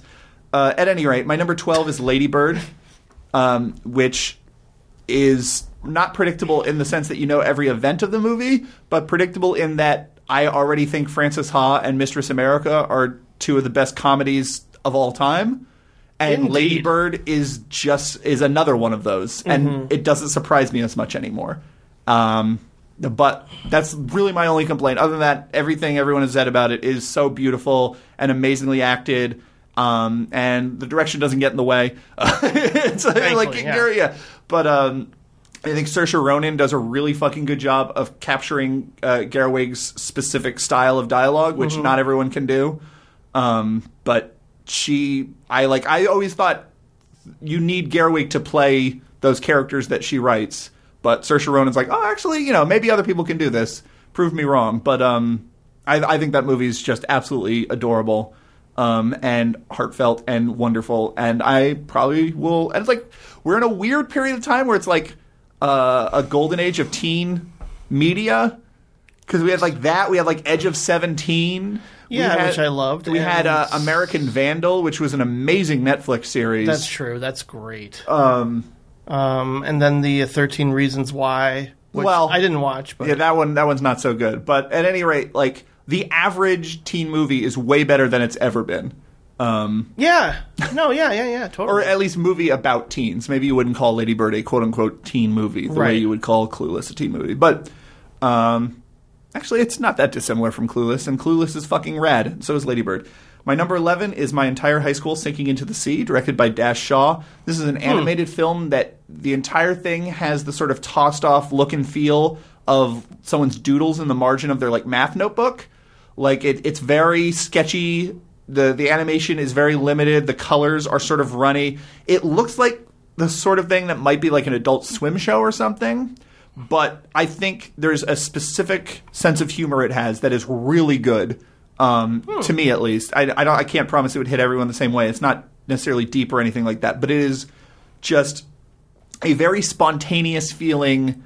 Like it felt like it was made up as it went along, kind of crazy, surreal high school comedy with this really cool, neat art style and these really fun characters. It is just like a very pleasant thing, um, and it looks unlike any other animated movie I've I've personally seen. I wonder if it's coming out in uh, any format anytime I'm soon. sure. I'm sure it is. I better find But that's my number 11, so that's my 25 through 11. Jim, why don't you go ahead and. there will through yours? definitely be titles that come up that you've heard already. And that's to be expected because I mean we didn't really say this up at the top because we were you know trying to condense it a little bit, but 2017 wasn't a strong year overall. I mean it wasn't a bad horrible year. So and you know some people feel that way, but it was just mostly very good movies. Mm-hmm. Nothing besides you know maybe two or three of my top picks were like all timers masterpieces. Yeah, nothing I nothing I saw this year is I would put in that category. Yeah, it was just you know mostly cons- you know somewhat consistently good films, Mm-hmm. but nothing extraordinary. So I don't think this is going to be a year that goes down in history. No. Remember 2015? Oh god. Remember 2015 though? Oh man. Tangerine, Clouds of Sils Maria, Heart of a Dog. Remember 2013? Yeah, 2013. Do you remember Cobbler. 2013? That was a hell of a yeah because like I think even you said about your list these four movies are all timers. These four movies changed like they challenged me. They made me think of movies in a different way and blah blah blah. Like had to have four, you know, just that's pretty special. Mm-hmm. You know when they all challenge form and everything. But okay, we'll see. We'll see what we'll see what 2018 I feel happens. but- I, I almost feel like 2017 there was a disconnect, and I'll talk a little bit more about this later. But there was a disconnect between what was going on in the world True. and the films, where it felt like the films were the kind of movies we'd already been seeing. But it's like, do, don't you guys realize everything's changed? No one's talking about this. Like, I felt I would go to the movies and I'd be like, I just feel disconnected from them in a way. I I that I never felt before, and I think that was because of the intensity of life outside of the theater. Yeah, Yeah, for sure. I mean, as long as you're keeping up with what's going on in the news and politically speaking, you know, there was there was some monumental tragedy going on to where movies became less important, or at least they didn't have the same impact Right. that they once did. Um, and I don't know if that's also indicative of, of box office receipts. Like, I think this was a pretty weak year uh, in general. So, I mean, I don't know if this is just going to be a continuing trend as long as a certain someone's in office, but we still have some. I'm not going to blame. I know, I know, I know. I, I, Donald Trump is a giant piece of shit, but I'm not going to blame him for the fall of uh, cinema. no, I, I just want to blame him for everything. yeah, that's fair. Okay, so 25 for me. I know it's a bit low. It might even be in your top 10. Um, but I, I guess I guess I need to, you know, also think of this more um, as less of a movie where you have to be emotionally invested. Uh, Dunkirk is my number 25, and, uh, you know, a lot of people are putting it higher, or a lot of people just shrug off Christopher Nolan entirely Sure. because of his tendency to not make it about the, the characters on screen.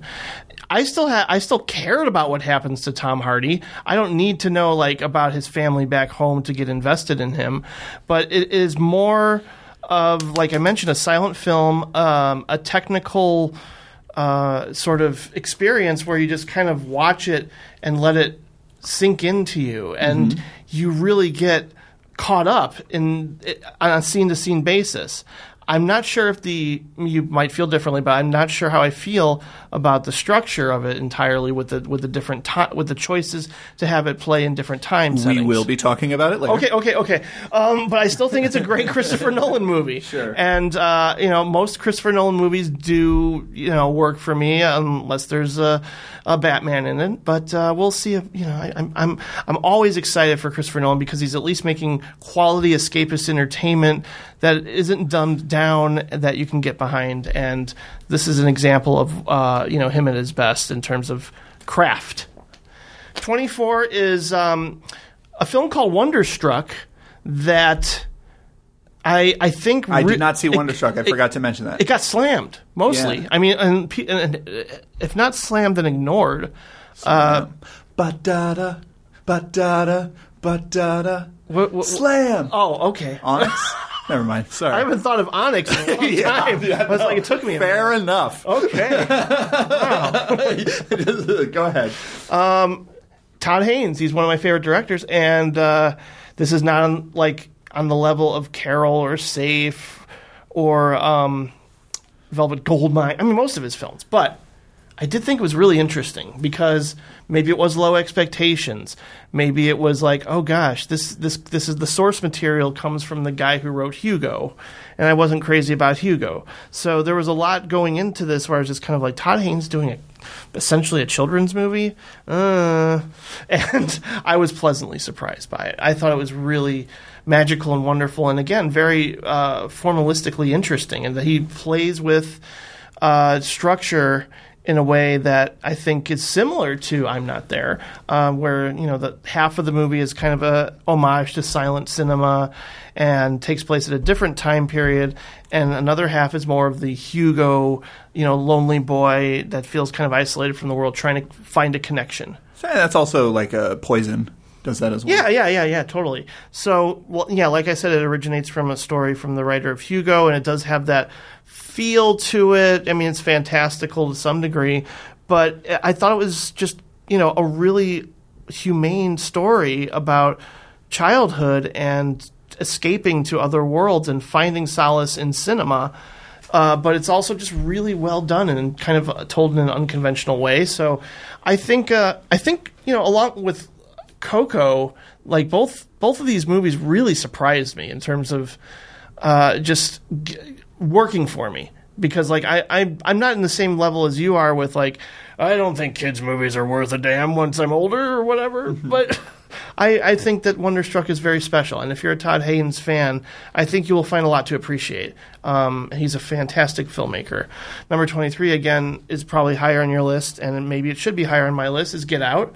Um, I really love it. Maybe it should be higher up, like I said. But um, in terms of things, how things play out, maybe I guess the element of surprise wasn't necessarily there for me.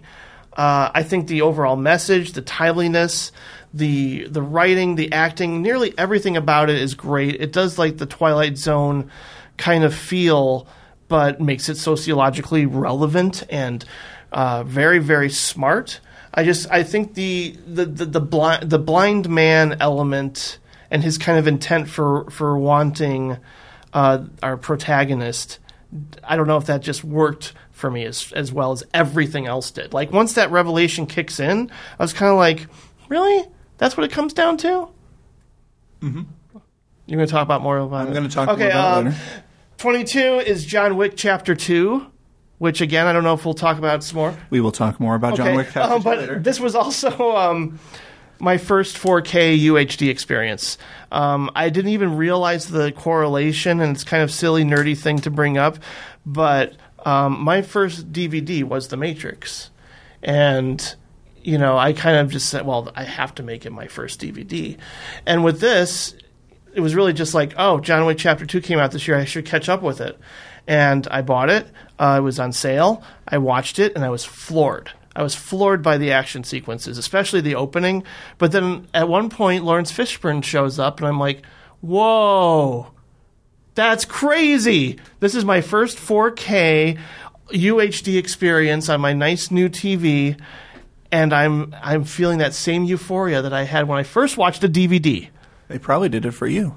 I know, isn't that Probably weird? why they did. That's probably why they put Laurence Fishburne in there. Is because like, what, I- why don't we give? You know, it's been a hard year. Why don't we give Jim a treat?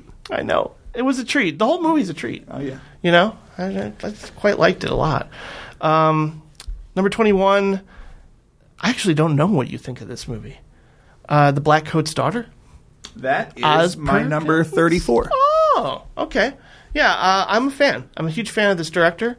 Again, he sort of creates these this abstract surrealism in a very like shadowy, dark way that you know not everything is spelled out, and I love that about it. It's more about dread and atmosphere and just creating tension within the viewer, and you're not able to piece everything together. Um, and the you know that's more the case with I am the pretty thing that lives inside the house. I think maybe this one does have a conclusion that might be a little more predictable, or at least you know it has the twist, I guess maybe. But I still thought it was incredibly well directed and well acted. Um, I liked all these actresses in, in this film, um, and I just again, it's a creepy movie. It's just creepy. Uh, so I, and I like the setting too. I So- really like Oz Perkins thing. I hope I hope he keeps keeps going because I really Yeah, like me Oz too. Perkins thing. Me too. Me too. For sure. For sure. Number 20, we talked about it. It's good time. It's, uh, you know, um, after I'd seen, well, this probably should have, Bill's probably kicking me, but um, seeing After Hours in New York is probably the best, one of the best experiences I've had all year. Um, you know, and Griffin Dunne was in attendance, and it was a wonderful screening. And um, the the host of this after hours screening was Josh Safdie and I talked to him about how I can't wait to see his movie, and he said, "Well, I think you'll you'll notice a, a little a, a, a comparison, or at least a little homage here and there with uh, After Hours." Sure. And uh, yeah, there's actually a music cue in Good Time that just is kind of lifted directly Oh, really? from After Hours. Yeah. Um, so yeah, Good Time is just kind of like uh, an After Hours for this generation, and it works very well. Uh, I think Robert Pattinson is way better in this than he is in the Cronenberg movies. I think it's uh, a clear indication that he has range. It's more exciting. Yes. At the very, I like I like him in Cosmopolis quite a bit, but Huh. Um, but I think that's a very specific thing he is doing in Cosmopolis. He's not Yeah. being natural. This I like is very natural. I like watching him get a prostate exam, but um, I think uh, I think as as a presence in Cosmopolis. I think he really works. But like, I agree. This is more exciting and more yes, fun to watch. yes, for sure. Uh, and I, I, agree, I agree with your um, assessment, maybe about the about the brother playing that part. Uh, that's that's pro- yeah, that's probably the only thing that kind of rubbed me the wrong way. Uh, number nineteen was Blade Runner twenty forty nine, one that I need to see again to see you know if it's in, as satisfying as a repeat experience. I imagine it could very well be because my experience with Blade Runner, the first film, was uh, it was fine. I liked it. It was beautifully shot, but I just I guess I guess I didn't feel anything watching it uh, the first time, and I wouldn't say that's the case with the sequel, but I just didn't like feel that oomph. like Blade Runner is not a the end. feeling movie. No, it's not. And I know there's like another sort of confrontation with the villain that plays out towards the end of this film that I was just kind of like shrugging off more or less. Yeah. And then even the final moment where we realize how this is all pieced together, I was just kind of like, really? Okay. That's the note you want to end on? Okay. You know, so maybe if I watch it again and just sort of now that I have everything in mind as to how it's going to play out, maybe it'll be stronger for me. But as a visual spectacle, there, there just this and Dunkirk, of course, seeing in, both in IMAX really helped. Um, were, were, were some of the best movie going experiences I had. Um, number 18 is Mother. Fantastic. Uh, claustrophobic. Uh, really good use of the shaky cam to where I didn't feel it was like jarring and you know I, I I would say it glides more. And even when there is that sort of shaky element to it it's appropriate because he's creating anxiety both in the the lead character and in us. So I just think I, I, I Darren Aronofsky yes he might be kind of might be kind of pretentious but I think in a very endearing way. Maybe a touch. maybe just maybe a little bit but you know hey the acting is great the ideas and themes are very interesting i mean i didn't like the fact that he sort of came out and tried to spell it out for people because i think it really should just happen to the viewer organically and not have the director spell it out for you I don't know if this is profound, like you said. I don't know if it has anything amazing to say in, at the end of the day, but it is a really um, incredible experience, and it's divisive for a very good reason. And I think people will continue to debate it the more they see it. Uh, 17 is Baby Driver, uh, a movie that you know people seem to do, to do think less of in the world of Edgar Wright, and I understand that, but I found it to be just really joyful. Um, I wish that the initial high I had, especially with the opening credits, was sustained for, for the entire film. I mean, there are action sequences in here that certainly made me feel, um, you know, ecstatic and just like this, he's one. He's a great action director. I'm really enjoying this and the great use of music. It's everything I would want. But once the climax sets in and just becomes like a confrontation between him and Jon Hamm and Cars, I'm kind of like, mm, not as involved or as thrilled with it. But the way this film opens is fantastic. And to, I, I think, I think that I think Baby's a, an okay character. I mean, like, Is he I- a character? Does mean, he like- have like- like a the single personality trait? Does Ryan O'Neal in The Driver or even Ryan Gosling in Drive? That's the point of those movies is that they're ciphers and that they don't have humanity. That's not ah. baby in this movie. This movie is about their well, like- yeah, he does have humanity because he lost his parent, and and he has a romance and he's like has a cool relationship with his grandfather and he's like Mr. Cool Music Man and he's like quirky weirdo guy like yeah like I didn't mind it. no no I know, I know you did it I'm just I'm just saying like they're, the drive uh, drive and the driver are doing extremely different things Okay, okay, yeah, but it's it's it's Edgar Wright's version of those movies. I think. I think that was his intention anyway. well I mean it's clearly not Walter Hill's version of those movies No, I understand that I understand Edgar Wright was the writer and director yeah, but I just you know I I think he was paying homage to that. And just like making a good chase picture overall, I I, you know? I, I And it's a- agree. it's a I think by paying homage to those characters without the accompanying structure that supports those characters was a poor decision. okay. Yeah. Uh, number sixteen is a ghost story. Uh, a second viewing kind of Really? it kind of bumped it up for me a little bit more. I- Really? it has it has it has originality going for That it. is my number 41. Wow, that I think low, that movie that is it's of the movies I think are all right. That is one of the worst ones. All right? that is that is I, that is almost into bad territory for me. I think it's only bad when Will Oldham speaks.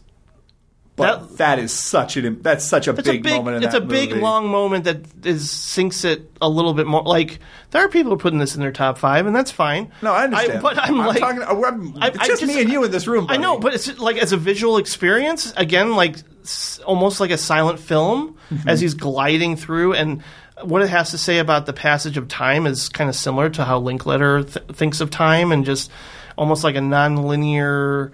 Um, but yet, yet, like we're we're sort of slaves to it. Why does he go back in time? I don't know. He falls off a building and he goes back in time. Why does he stay where the vacant lot is for hundreds of years?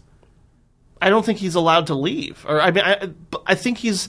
He, he it's- doesn't. it's but he doesn't. Start, he doesn't wake up there. It's not Beetlejuice rules. It's mentioned w- at you know where he, where they're talking about like how he he has such in, uh, like an emotional investment in this house. and then the house is destroyed, and he stays there for two centuries. Why does he stay there? That's a good question. For me, I think he's, he's, he's observant, like he's passively observant. I think, isn't he? Throughout the you're, entire just, passage you're not answering time? my question. You're just describing him. Yes, he is passively observant. Why does he stay there? I don't know. That's a good question. Um, I felt that the rules of the movie were super dumb and arbitrary. I thought that Will Oldham's speech was fucking the worst thing I'd seen in a movie maybe all year. Uh, well, no, that's not true because Well- I saw Psychopaths and Bye Bye Man. But it was unnecessary. uh, no, unnecessary does not begin to describe it. But also um, the the rules of unfinished business are the most obvious, like clear thing. It's like yes, it's a ghost story. It's unfinished business. So I knew exactly how the movie was going to end from the moment she went away and he started going at the wall. I knew everything that was going to happen. I didn't think he'd go back in time, but that was a terrible thing. But oh, Well, like he went forward in time. no, he didn't. And he then waited. That, I mean, we're all going forward in time, but he doesn't jump forward in time. I, time is a really weird thing in this movie. If if time was meant to be nonlinear, it would be expressed nonlinearly in the film, but, But it's only one loop. He doesn't jump back and forth. If he I could jump back like- and forth, then he would go back to when she was there. I feel like he they he does he's he observes um, There's jump- moments of their relationship. right, but only forward until he gets to the beginning until the settlers, and then it goes forward again. yeah, But like, it might be just a mental cho- like a mental projection of, on his part. I don't know. I don't know why he would choose to actually go back in time and see how this house was built. well, let's forget about his choice because he's just a he's just a blank sheet. Why did the director choose that? Hmm, that's a good question. I need to think about that. Yeah, that movie. I don't mind it. I don't really mind that it has those questions, though. I think that's interesting. Why is that interesting to you, though? That's my I- question. I guess like it- when you're pondering it, what are the possibilities that are interesting to you? Well, I mean, to me, I, I find it just like the act of asking these questions of why why this choice is interesting, and I think that you know him as a director, it's very similar to what Richard Linklater does in some of his films, and particularly when he talks about time. You're saying David. Lowery as a director is similar to Richard Linklater as director. This film that is mostly a silent film is Well, I mean, in terms of the questions, thematic questions about why is t- why do we perceive time this way? That's and I, not really something that I, I I know you saw that video essay that everyone saw about time and Richard Linklater, but I really don't think that's one of the key things about Richard Linklater's work. And more importantly, Richard Linklater does not explore it in that way. Richard Linklater is more talking about the idea of memory and passage of time. He's not Yeah. talking about the non-linearity of time. He's not talking about people going back in time and forth in time arbitrarily. Yeah, I mean, I don't understand the the nature or the rules of it in this film in terms of suddenly, you know, uh, the the the people that inhabit the house are completely gone, and then there's a party going on, and uh, Well, then that- the party's makes- over. No, that makes perfect sense. That's just jumping forward in time. They're just jump cuts. yeah, well, I mean, is he actively choosing to? I mean, he's just there. No, we just the movie can't be 700 years long, so yeah, Lowery makes choices, but it's clear that he's there the entire time. right. It doesn't bother me. I think it's interesting. Okay, fair enough. We got a lot to talk about. I'm, so- I'm sorry, I shouldn't have. Uh, dri- I just, man, I was like so hot on a ghost story for the first 15 minutes, and then as it went on and on, I was, I just felt the the earth sinking under me. I really did not like that film. I kind, I do think it's really good looking, and I do It's think very its good use looking. of uh, of uh, the Academy ratio is very Yeah. good. And it's also got a great score. I didn't like the score, but Oh. I thought that was one of the things that really bummed me out about it. Was like, all right, if you're going to do this sort of slow cinema, ambiguous, lots of questions thing, why is the score constantly blaring about? Like, just leave the score button alone. you know how the score directors have a score button? No, but like, My just, score it button's hits that bigger than score yours. all the time. It's every scene is just like drenched in it in a way that it's just like, all right, we get it. Stop, please. Yeah, I know. All right, go ahead. Sorry. Meyerowitz stories. Which is your number? Fifteen. Okay.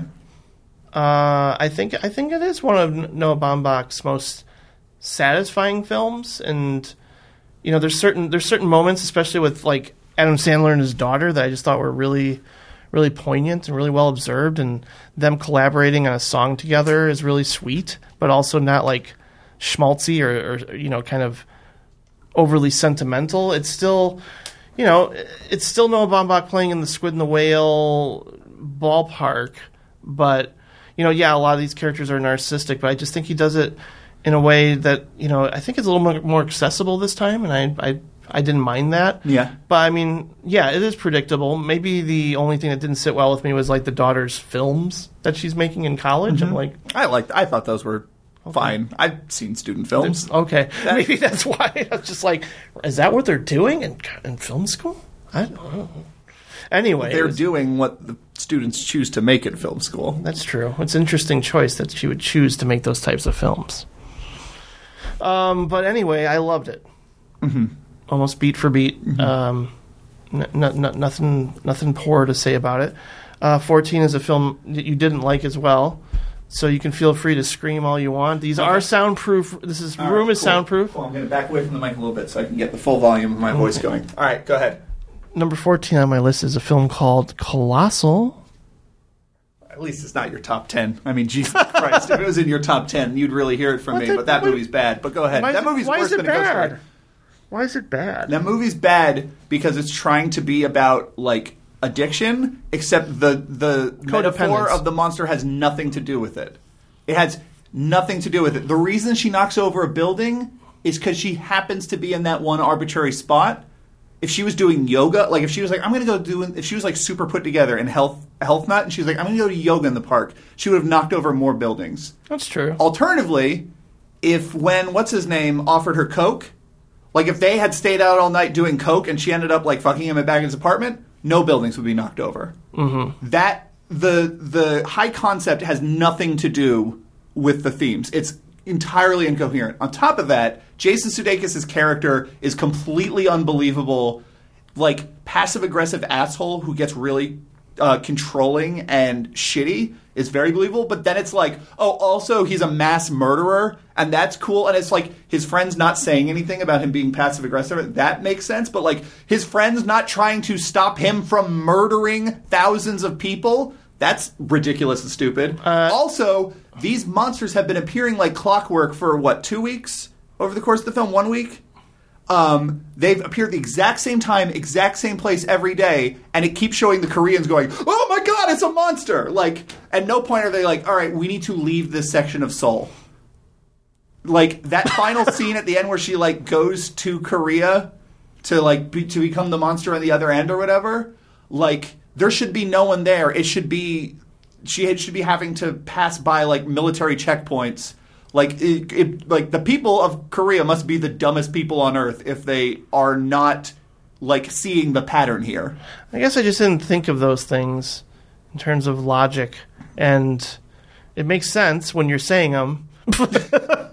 but I guess Like as I'm watching that, that movie's nonsense. I guess it's I, I still like what it has to say about you know codependence and alcoholism, and just like trying to break away from you know the toxic masculinity of, and even his insecurity is just kind of sick, sickening to me. Yeah, but that like yeah, for me that's all separate from the, Yeah, I could see that being a problem. It's like they're entirely separated. I think I do like that Jason Sudeikis just gets to play like a super asshole because I think he's kind of a creep anyway. yeah, I've always kind of thought that too. Any yeah. movie where he's not playing like someone you're supposed to dislike, I'm always feel weird. Yeah, I'm like, why are we watching? Like, why are we supposed to be rooting for this guy? This guy seems like an ass. yeah, and like the pretty boy friend that he has that she winds up doing stuff with is kind of just, I don't know. He he's so passive and he, does, he hardly does, has any agency or does anything of worth w- worthwhile. Mm-hmm. But I think it, it it worked on me as an emotional experience. Like I was rooting for her to overcome her demons and break away from this asshole. I I think I would have been able to invest in it if it wasn't distracting me with this other entirely insane thing and then not bothering like it's so artificially constructed you might as well artificially construct it in a way that makes sense with the other story but the fact that it didn't was driving me fucking insane Okay, I can see that. yeah i think can i, think anne that. hathaway's pretty good in it Oh, she's very good. Yeah. Go ahead. uh, 13 is a movie you did like, Call Me By Your Name. Uh, I, you know, again, like, I, I think that th- both of these films are in a lot of people's top five, my 13 and 12. But I, I do take to heart a little bit of what you're saying about them kind of being predictable, maybe ordinary, or at least, no, not necessarily ordinary. I, I, I just stories that have been told a lot. And I will say this. Mainstream audiences don't see gay movies Yeah, yeah, yeah, unless it has the cosign of straight audiences and straight critics. Mm-hmm. These gay movies are still getting made. They're just playing at film festivals that these critics don't go to and that aren't getting talked up. This movie is not unusual. This movie is unusual in how well it's made, partially because it has more money than any of those other films. So, like, you know, they can get actors like Armie Hammer and they can, Yeah. like, they can adapt, they can, like, get the rights to this novel and stuff like that. But, like, gay- gay movies are out there and like people it's like people last year who thought moonlight was an original film. Like moonlight's a really cool movie and structurally it's very interesting. But like people who thought like oh finally a movie about gay black men and masculinity like nope that's been done forever. That's that's that's a common theme.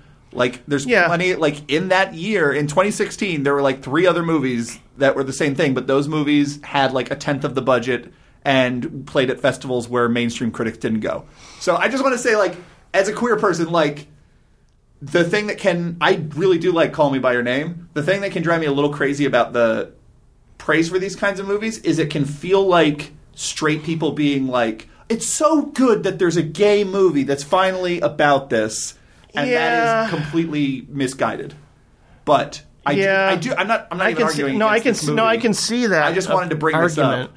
And I guess that is because people that- don't watch gay movies. There's a whole section on on on letter on uh, Netflix people never go to because straight people. It's like out and out. Straight people don't like gay sex. They do like that's why this movie has the camera panning away and fading to black. Like Do you think that's the case of the? That, you think that's the case with Brokeback Mountain? Is that why it was sort of elevated? Yeah, because like I saw it and I was like, The- that is a fine movie. It's yeah, fine. Yeah, but is it really like this? You know, people think finally because these are made by straight filmmakers.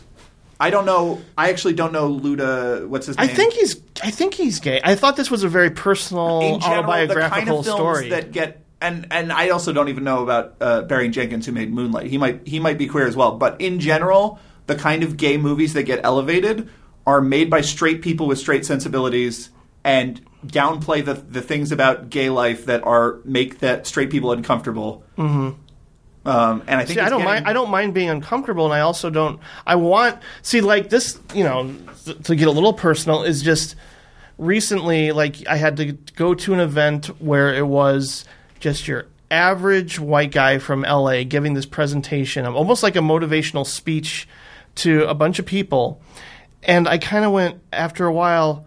I'm not. I'm not buying your struggles. I want to hear Uh, you know minorities. I want to hear different people telling me stories because his story is the same thing i've heard a million times and i'm tired of that. I want to hear other walks of life. I want to hear other people that have been through something that maybe i can't identify with but can still empathize with and learn from essentially.